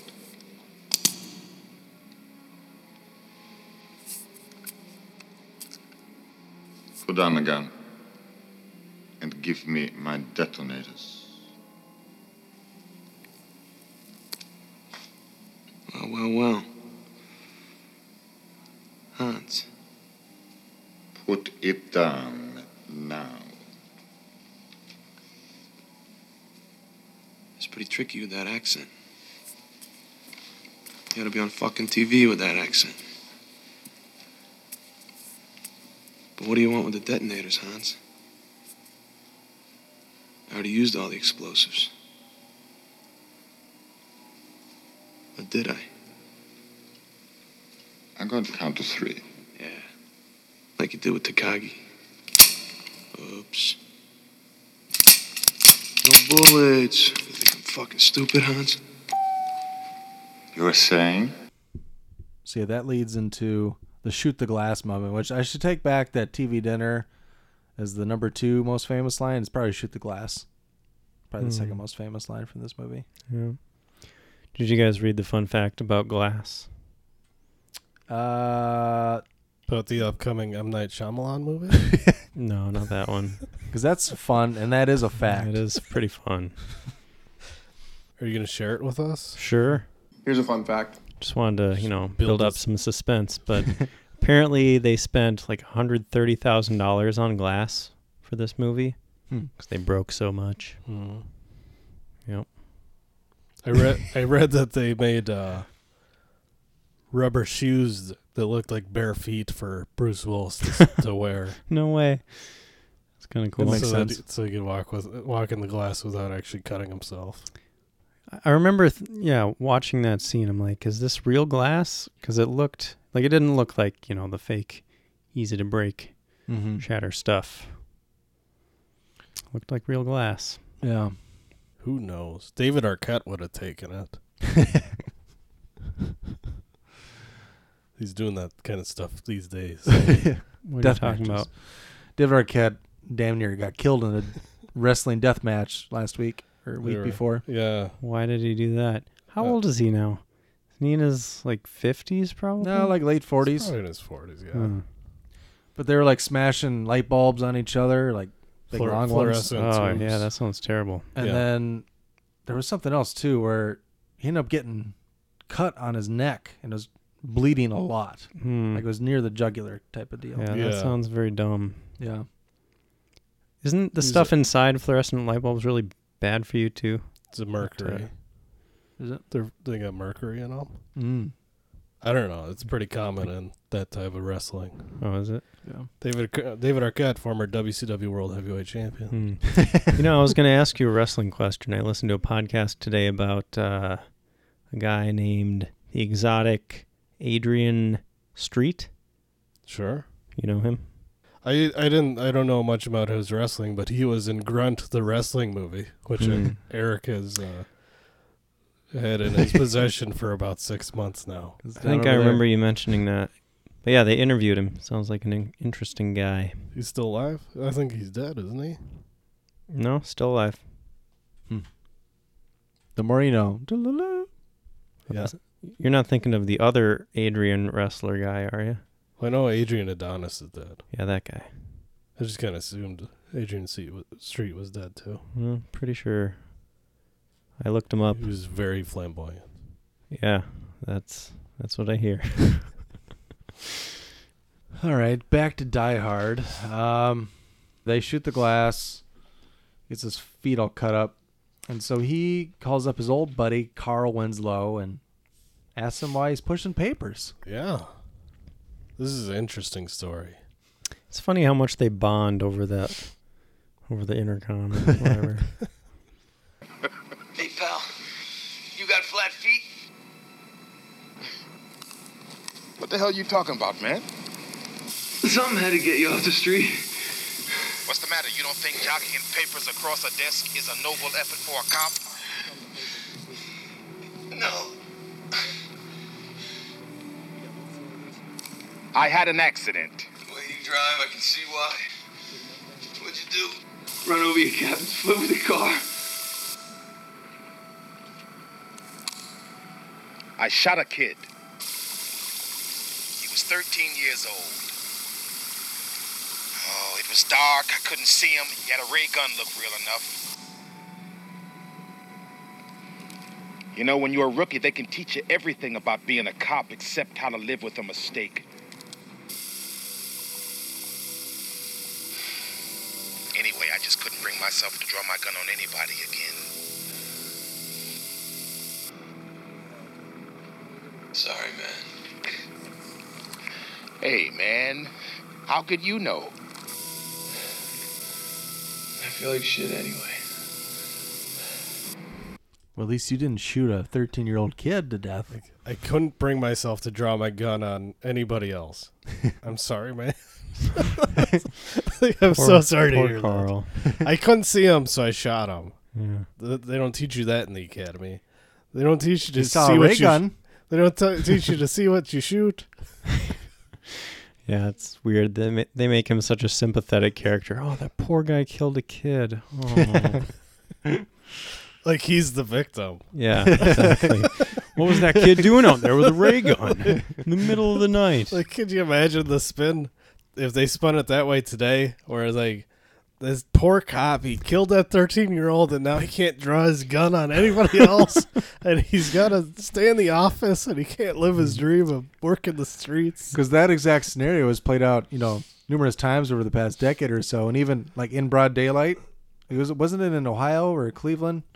The kid at I the know park. that's in Ohio, but Oh, yeah, it was yeah. in, a, in the parked car with a toy gun, I believe. Oh, he was just standing around in a park, I think, and the cops drove up and just shot him. Yeah, somebody called in, like, oh, there's somebody with a gun at the park. And it was like a 12 year old kid or s- might even be younger. Oh, but than he that. looked way older. I mean, this kid was huge. But the cop, the cop pulled up and he just got out of his car and he shot him, just like within seconds of pulling out of his car.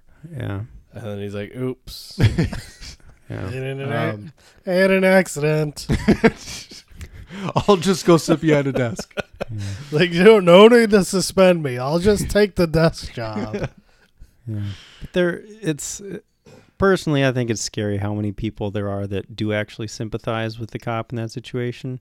Oh, the Mhm. kid shouldn't have been so big and holding something that looked like a gun at a park. That's why I get kind of freaked out around Halloween time because I never really pick a costume that has a gun because I'm not going to be walking around with a fake gun Yeah. around downtown. Like, I don't care where I'm at.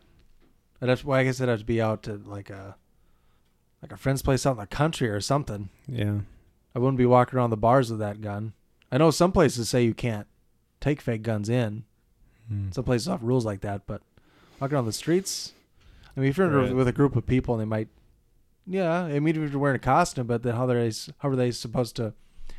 Criminals could just get smart and start robbing shit on Halloween. Yeah. Like, Dressed oh, up look, like oh, Woody. those are- oh, look, it's the nuns from the town. Great movie. then they actually rob them. Yeah. Well, you get those those uh, dummies that paint the orange tips black. Yeah, you know, those they get- idiots. The fake guns gonna have orange tips on them. Yeah. and they just paint them black, and they go, oh look how real it looks, and then you get shot, and it's like, well, yeah, it looked real. Yeah. Good, uh, good for you. It was But dark. It looked real enough. A ray gun. I wonder what a ray gun looks like in the eighties. Yeah, I don't know. Toy guns were a lot more common back then too. Yeah, and like cap guns. I used to Back- love cap guns growing back up. in the day. They actually had a gun that made very loud bangs. So like, if you're a cop at a distance, you're like, "Holy shit, what's going on over there?" Were they louder than usual blanks? No. Well, they didn't have cell phones to confuse for guns back then, either. So a gun was a gun. Mm-hmm. Let's go back to the story here. I think we uh the next series of events we already covered. Yeah. Uh, Theo retrieves their getaway vehicle but is incapacitated by Argyle. A weary McLean finds Holly with Gruber and his remaining and, and his remaining men, Eddie and Christoph. After knocking Christoph unconscious, he confronts Gruber and is ordered to surrender his machine gun. McLean does this to spare Holly, but distracts Gruber and Eddie, allowing him to grab a concealed pistol with only two bullets taped to his back. McLean shoots Hans and kills Eddie with a single shot to the forehead. Gruber crashes through a window but grabs onto Holly's wrist. specifically her Rolex watch. Yeah, fancy. Uh, Gruber raises a pistol and attempts to shoot them, but McLean removes Holly's wristwatch, and Hans falls to his death. Sure did. Outside, McLean and Holly meet Powell. Carl emerges and attempts to shoot McLean, but is shot dead by Powell with his police revolver. Argyle crashes through the parking garage door in the limo. Thornburg arrives and attempts to interview McLean, but Holly punches him before uh, she and McLean leave. What? I thought McLean punched him. No, it's Holly. No, she's but, Holly. But Holly Okay. punches him uh, before she and McLean leave the area with Argyle. In the limo. Yep. As planned. With the teddy bear. Carl was doing the 80s uh, resurrection routine. Yeah. After being hanged by a chain. Yeah, oh, that, was Carl. Yeah, I 'cause didn't Carl- realize it was. Oh, I yeah, His it didn't neck was even all, occur to me who that was. Carl spends a whole fucking movie like, I gotta kill this guy. He killed my brother. And then when he finally gets his chance, he doesn't fucking kill him. Yeah. Well, he gets McLean gets the upper hand. He wraps that chain around him. Yeah. It's funny because but when they- the like he could have shot him like five minutes before that though, but he's like, I gotta make this guy pay. And Yeah. starts trying to punch and kick well, him. he's a big dude. Carl's a big dude. It's like just fucking kill him. If you want to kill him, kill him. And uh, when McLean gets the hostages to run back downstairs, they all pass by him and they're like, "Oh my god!" They're screaming. right. So Carl's hanging there a good while. He's pretty high up too. He's probably a good 15, 20 feet in the air. So how was he not dead? I just assumed maybe the chain just wasn't allowed to Yeah. tighten enough. Well, and I when don't they cut away from him, it looks like he's pretty passed out. Yeah. Like, Yeah, that I- would cut off the blood flow to your brain, and you would be dead. Yeah. he looked like he was a goner. Yeah. But you got to have one last scare, Mm-hmm. even though it's not a horror movie. But that last exchange between uh, McLean and Gruber was was pretty good too. Yep. I think that's your last clip, right? Yep, that it is. So that's what this is all about? Fucking robbery? Put down the gun. Why'd you have to nuke the whole building, Hans? Well, when you steal $600, you can just disappear. When you steal 600 million, they will find you unless they think you're already dead. Put down the gun.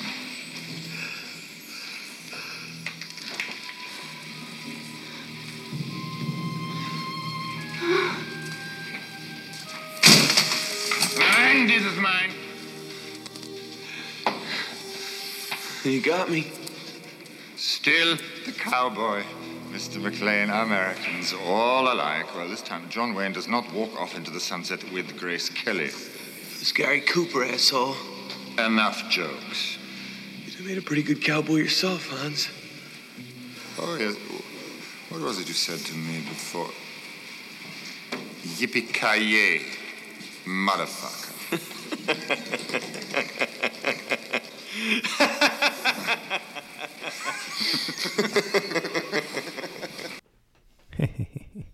They have a good long laugh about that.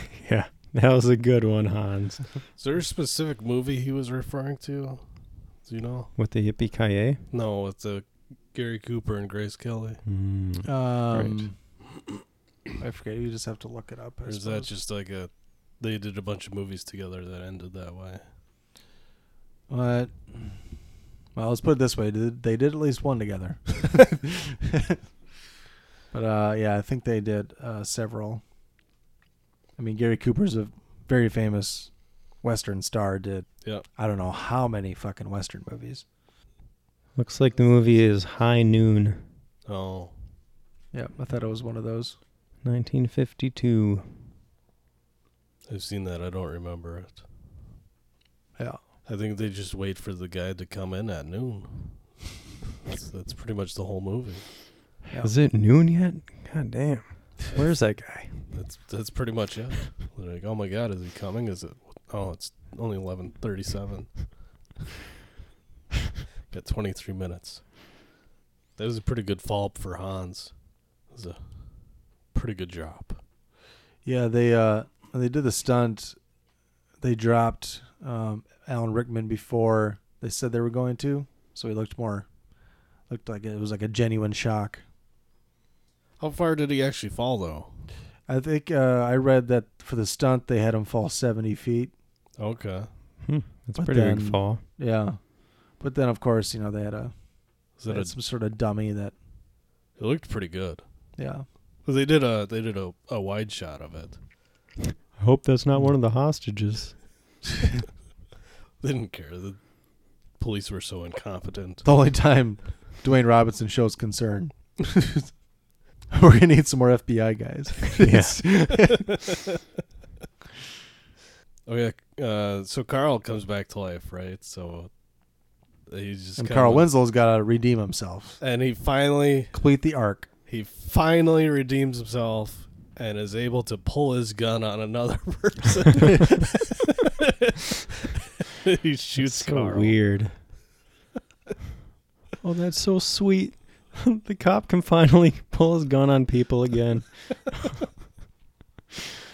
That was uh, that was heroic quality back then. is Yeah. the ability of a police officer to shoot people. That's so so heartwarming.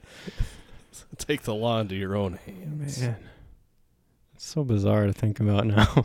Well, McLean's been getting in on it the whole movie, so Winslow's been fe- feeling left out. John McClane's a cold-blooded killer. like I think he might actually be a like a mass murderer. so, yeah, did all he self-defense. single-handedly kill every single one of those terrorists except for Carl? Although you know he knocks out that right before he comes upon Gruber at the end, Mhm. he knocks out uh, what's his name, uh, Christoph. He was the guy holding the bear bonds, and he's like, "Ugh!" He drops all the bear bonds everywhere. Sure. And he doesn't go back and like put one in his head. So, but they don't ever show that character again. Hmm. So maybe he'll get Interesting. arrested, or I don't know. Maybe. You could just say he's a hostage. We'll take his word for it. there is a pretty high body count. Yeah. They killed multiple hostages. Although Ellis, nobody gives a shit about Ellis. Yeah. Screw that guy. Actually, they don't show Ellis uh, getting shot on screen. So, like for a minute there, I thought it maybe it was a fake out. Fake out. Do you just hear the gunshot when it's Like, focused on through the McLean? radio, yeah, through Yeah. the radio. And then, uh, so I thought maybe it was a fake out, and then they cut back, and there's a giant hole in the back of Ellis's head. I think McLean wanted him to die. I think he wanted Ellis to die When the because he did not play along whatsoever. yeah. well, he's not going to tell him information about himself. But he he even denied the knowing Ellis. Like Ellis is like, oh, we've been friends for years, blah blah blah. And McLean's like, what are you talking about? We just met tonight. because he knows that "You're they're going to too use that honest. against him. You're too And honest, kill him John because he thinks they're because Gruber thinks they're friends. Oh, he killed him anyway. That's what he's telling, telling him you don't know me. I don't know. You guys ready to get into fun facts, or you got something more you want to add? You can do fun facts. Sure. I don't know how many I got, but Hey, everybody, here's some fun facts. So, original script, as in the original novel, the action took place over three days, but John McTiernan was inspired to have it take place over a single night by Shakespeare's A Midsummer Night's Dream, which I kind of find that one a little iffy, but I guess I can kind of see it. But this was, uh, like you said, this was kind of based off of a novel. Um, and there was a movie based off of it starring Frank Sinatra called The Detective. I thought that was a different novel by the same author. So it was like a, it was like a series of the yeah. same character Yeah, so it says uh because contractually they had to offer the role to Fernat to Sinatra, who was in his Right. early seventies, and he's like, "Yeah, no," and like they knew he would turn it down. Yeah. but I guess they technically had to offer it to him. so, oh, okay, so John McClane was a character in the book The Detective, which was a previous book by the same author. And uh, Sinatra had played the part of John McClane in that movie, according to this website I'm looking at. Uh, some of the fun facts I kind of saw talked about how this was supposed to be a sequel to Schwarzenegger's Commando, but uh, the guy who wrote the script, uh, D'Souza, he's denied it. Uh, he said he wrote the script as if Hans Gruber were the protagonist. He said if he had not planned the robbery and put it together, Bruce Willis would have just gone to a party and reconciled or not with his wife. You should sometimes think about looking at your movie through the point of view of the villain who is really driving the narrative. Interesting. I also read that uh, Alan Rickman said that he wasn't playing a villain. Like he, when as, as he was acting, he wasn't thinking of him as a villain. He was just a person that made certain choices in life, and you know, ended up pursuing a different kind of path. I guess. See, that was how Reginald Vell Johnson treated his role. He was like, he's just a guy who had a couple accidents in his life and just. yeah. I had an accident because it's funny because he's smiling when he said, "I had an accident. Like I had a whoopsie Yeah. a few years back." The Reginald Val Johnson got typecast as the friendly cop in pretty much every role he took after this movie too. Yeah. Yep. So I got a fun fact about, or did you have more to add? No, you can go Okay. next. I just had this. Uh, so there's this list of fun facts. They, they talk about how Fox charged itself to use Nakatomi Plaza because it was, you know, owned by Fox. Fox Plaza. Yeah. Um, but they didn't really mention why. Like, I'm sure you know how Hollywood accounting works, right? And why studios like charge all their because- different divisions for everything that they do. because they want to say like "Uh, it costs this much to make. We're not making any money off of this movie. That type of shit. Well, yeah, the the thing that I heard is that it's about like making it look like on paper they didn't make any money at all Yeah. so that they can promise people points like, "Oh, you'll get a certain percentage of our, you know, net income from this movie." Yep. And then they say, "Oh, we didn't make anything, so here's your 50 cents." Yep. It's creative accounting. Yeah. Yeah. And uh, I'm sure it helps when they have to pay taxes on the on all the profits. Yeah, I'm sure. Uh, but yeah, they're always find ways for pretty much any movie that's released. They try to make oh we're in the red on this. Mhm. Look at all the marketing we had to spend money on, and look at all the production costs. How are we making any money? Like oh the movie only made. uh, You know, or the yeah only made as much as it cost to make, but then it's like it doesn't take into account like you know home video release, streaming, things like that. It's movies are constantly making money, Mhm. even if they are kind of shitty and not big money makers. They're still. It's not like once a movie bombs, it stops making money, Right. or at least providing revenue. Not that it all movies do create a profit, but most do, at least in the long run. Mhm. A lot of studios make stinkers just so they can lower their tax bills. Just write it off. So apparently, Diana James, who played the dispatch supervisor in the film, appeared in Die Hard 2 as a stu- uh, stewardess aboard Holly's flight. Probably because she got fired for being such an asshole to John McClane on his emergency call. Makes sense.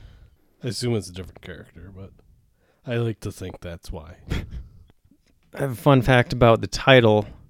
Um, when it was translated into different languages, they kind of came up with funny ways to keep the meaning.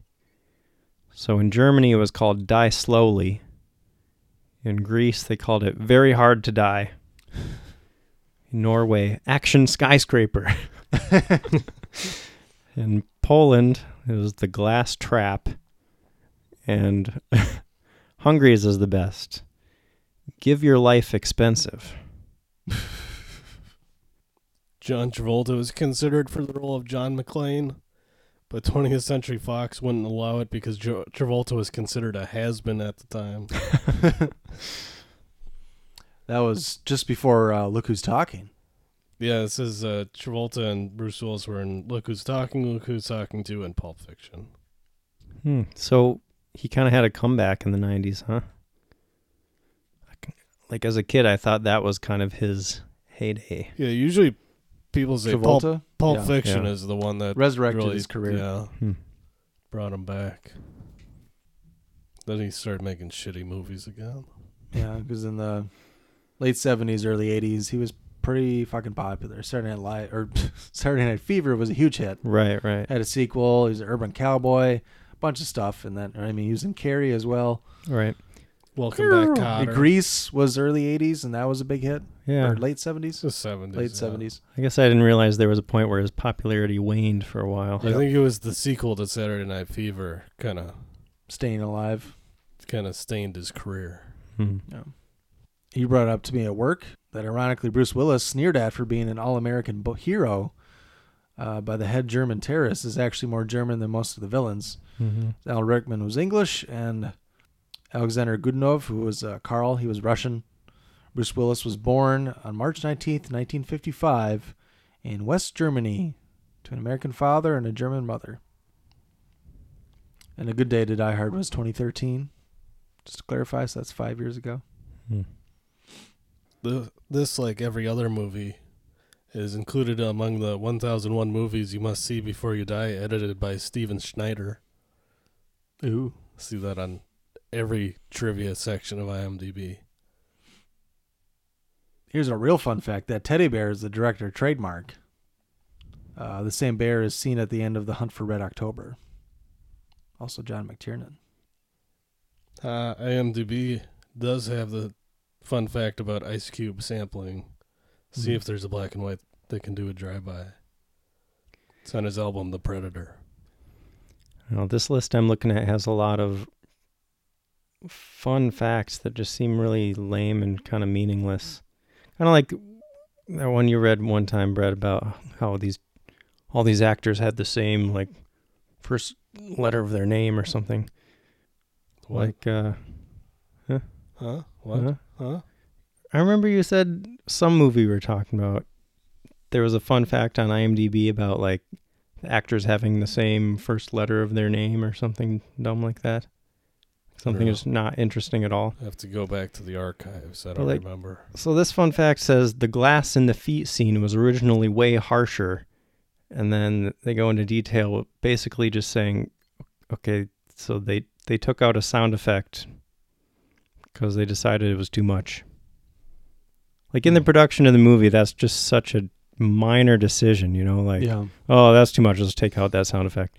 And then it's like, oh, this is a fascinating fact about the making of this movie. Uh, Roger Ebert was one of the few critics to give this a negative review. The main reason he did was because he hated the character Chief Dwayne Robinson. He said the character was unnecessary, useless, dumb, and he prevented the movie from working. He did like the sequels and later changed his opinion. Because Die Hard is fucking baller. Didn't Roger Ebert write Beyond the Valley of the Dolls? Yeah, that's also a satire, though, Oh, I see. and a sequel. Well, I know it's not technically a sequel. Well, Well, it- I not a guess. sequel, but So- uh, you know, I don't know. Take that into account when thinking about Roger Ebert's reviews of other movies. you can get, hey, Beyond the Valley of Dolls, I think that's on Criterion Collection. I think I saw it on TCM. No. I have it. I just haven't watched it yet. It's decent. Strawberry Alarm Clock's in there. What? Incense, peppermints. I don't know Uh-huh. Mm. where that song goes. Okay. Strawberry yeah, Alarm yeah, Clock. the band. They were in uh, Austin Powers 2. I don't know. The one dude was in uh, left Strawberry Alarm Clock, and he played guitar for Leonard Skinnerd. Mm. Mm. And they all hated him because he's a hippie from California. Any more fun facts, guys? Here's another one that I feel is questionable. So you always hear for movies like, oh, all these these other actors were considered for this role. Like, what does that really mean? Did they call them up and offer the role to them, or what I'm imagining is closer to the truth is they're just sitting around like the casting people are sitting around like who sh- who would be good for this role, and they're just throwing out names, and then all of a sudden that's like the fun fact of all the people they considered, you know? It just Yeah, seems well, so- I mean, it's basically everyone who was working for Fox at the time. So like Schwarzenegger, from what I gather, it was mostly Schwarzenegger wanted to focus on comedy at that point and broaden his appeal Mhm. because Twins came out that was a good idea. in like '88 That was a good idea. Good call by him. or Mm-hmm. '89 or something like that. So he went and did Twins basically instead and of then he Die Hard. never, and then he never went back to action because he was doing so hot in the comedy market. Kept doing those movies with Danny DeVito when Danny DeVito was still kind of serious but Yeah. trying to be funny. I can't. I don't know. It's hard watching Danny DeVito for me in anything but Always Sunny because that's always how I picture him now. And like everything else, he seems way too smart and serious, Mhm. even when it's supposed to be comedy. So you found something that said Schwarzenegger was considered? Yeah, Hmm, because some people this- said it was supposed to be the Commando sequel. Oh, right, right. Well, well I this got- list I have doesn't even mention him. Yeah, I I saw like Pacino and Michael Madsen and Uh, Uh-huh. De Niro. This one Like, doesn't there's- have either of those people either. I IMDb had a, probably at least a dozen different people. That's what I'm saying. They probably just wrote down a whole list of actors that you know they could possibly choose from, and then I don't know. But I ma- guess I may as well read this list. So Clint Eastwood, we mentioned Sinatra, Richard Gere, Robert De Niro. I think you said De Niro, right? Mel Gibson, Harrison Ford, Burt Reynolds, Richard Dean Anderson were apparently considered for the I'm role. sure Mel Gibson was I think from it's- uh, Mad Max films. I think I saw Don Johnson was there.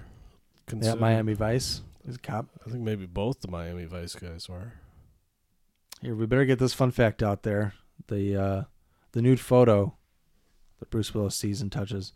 Uh, the centerfold that John McClane sees and ultimately uses as a point of reference while navigating his way from the elevator shaft to the air vent is that of Playboy playmate Pamela Stein, November 1987.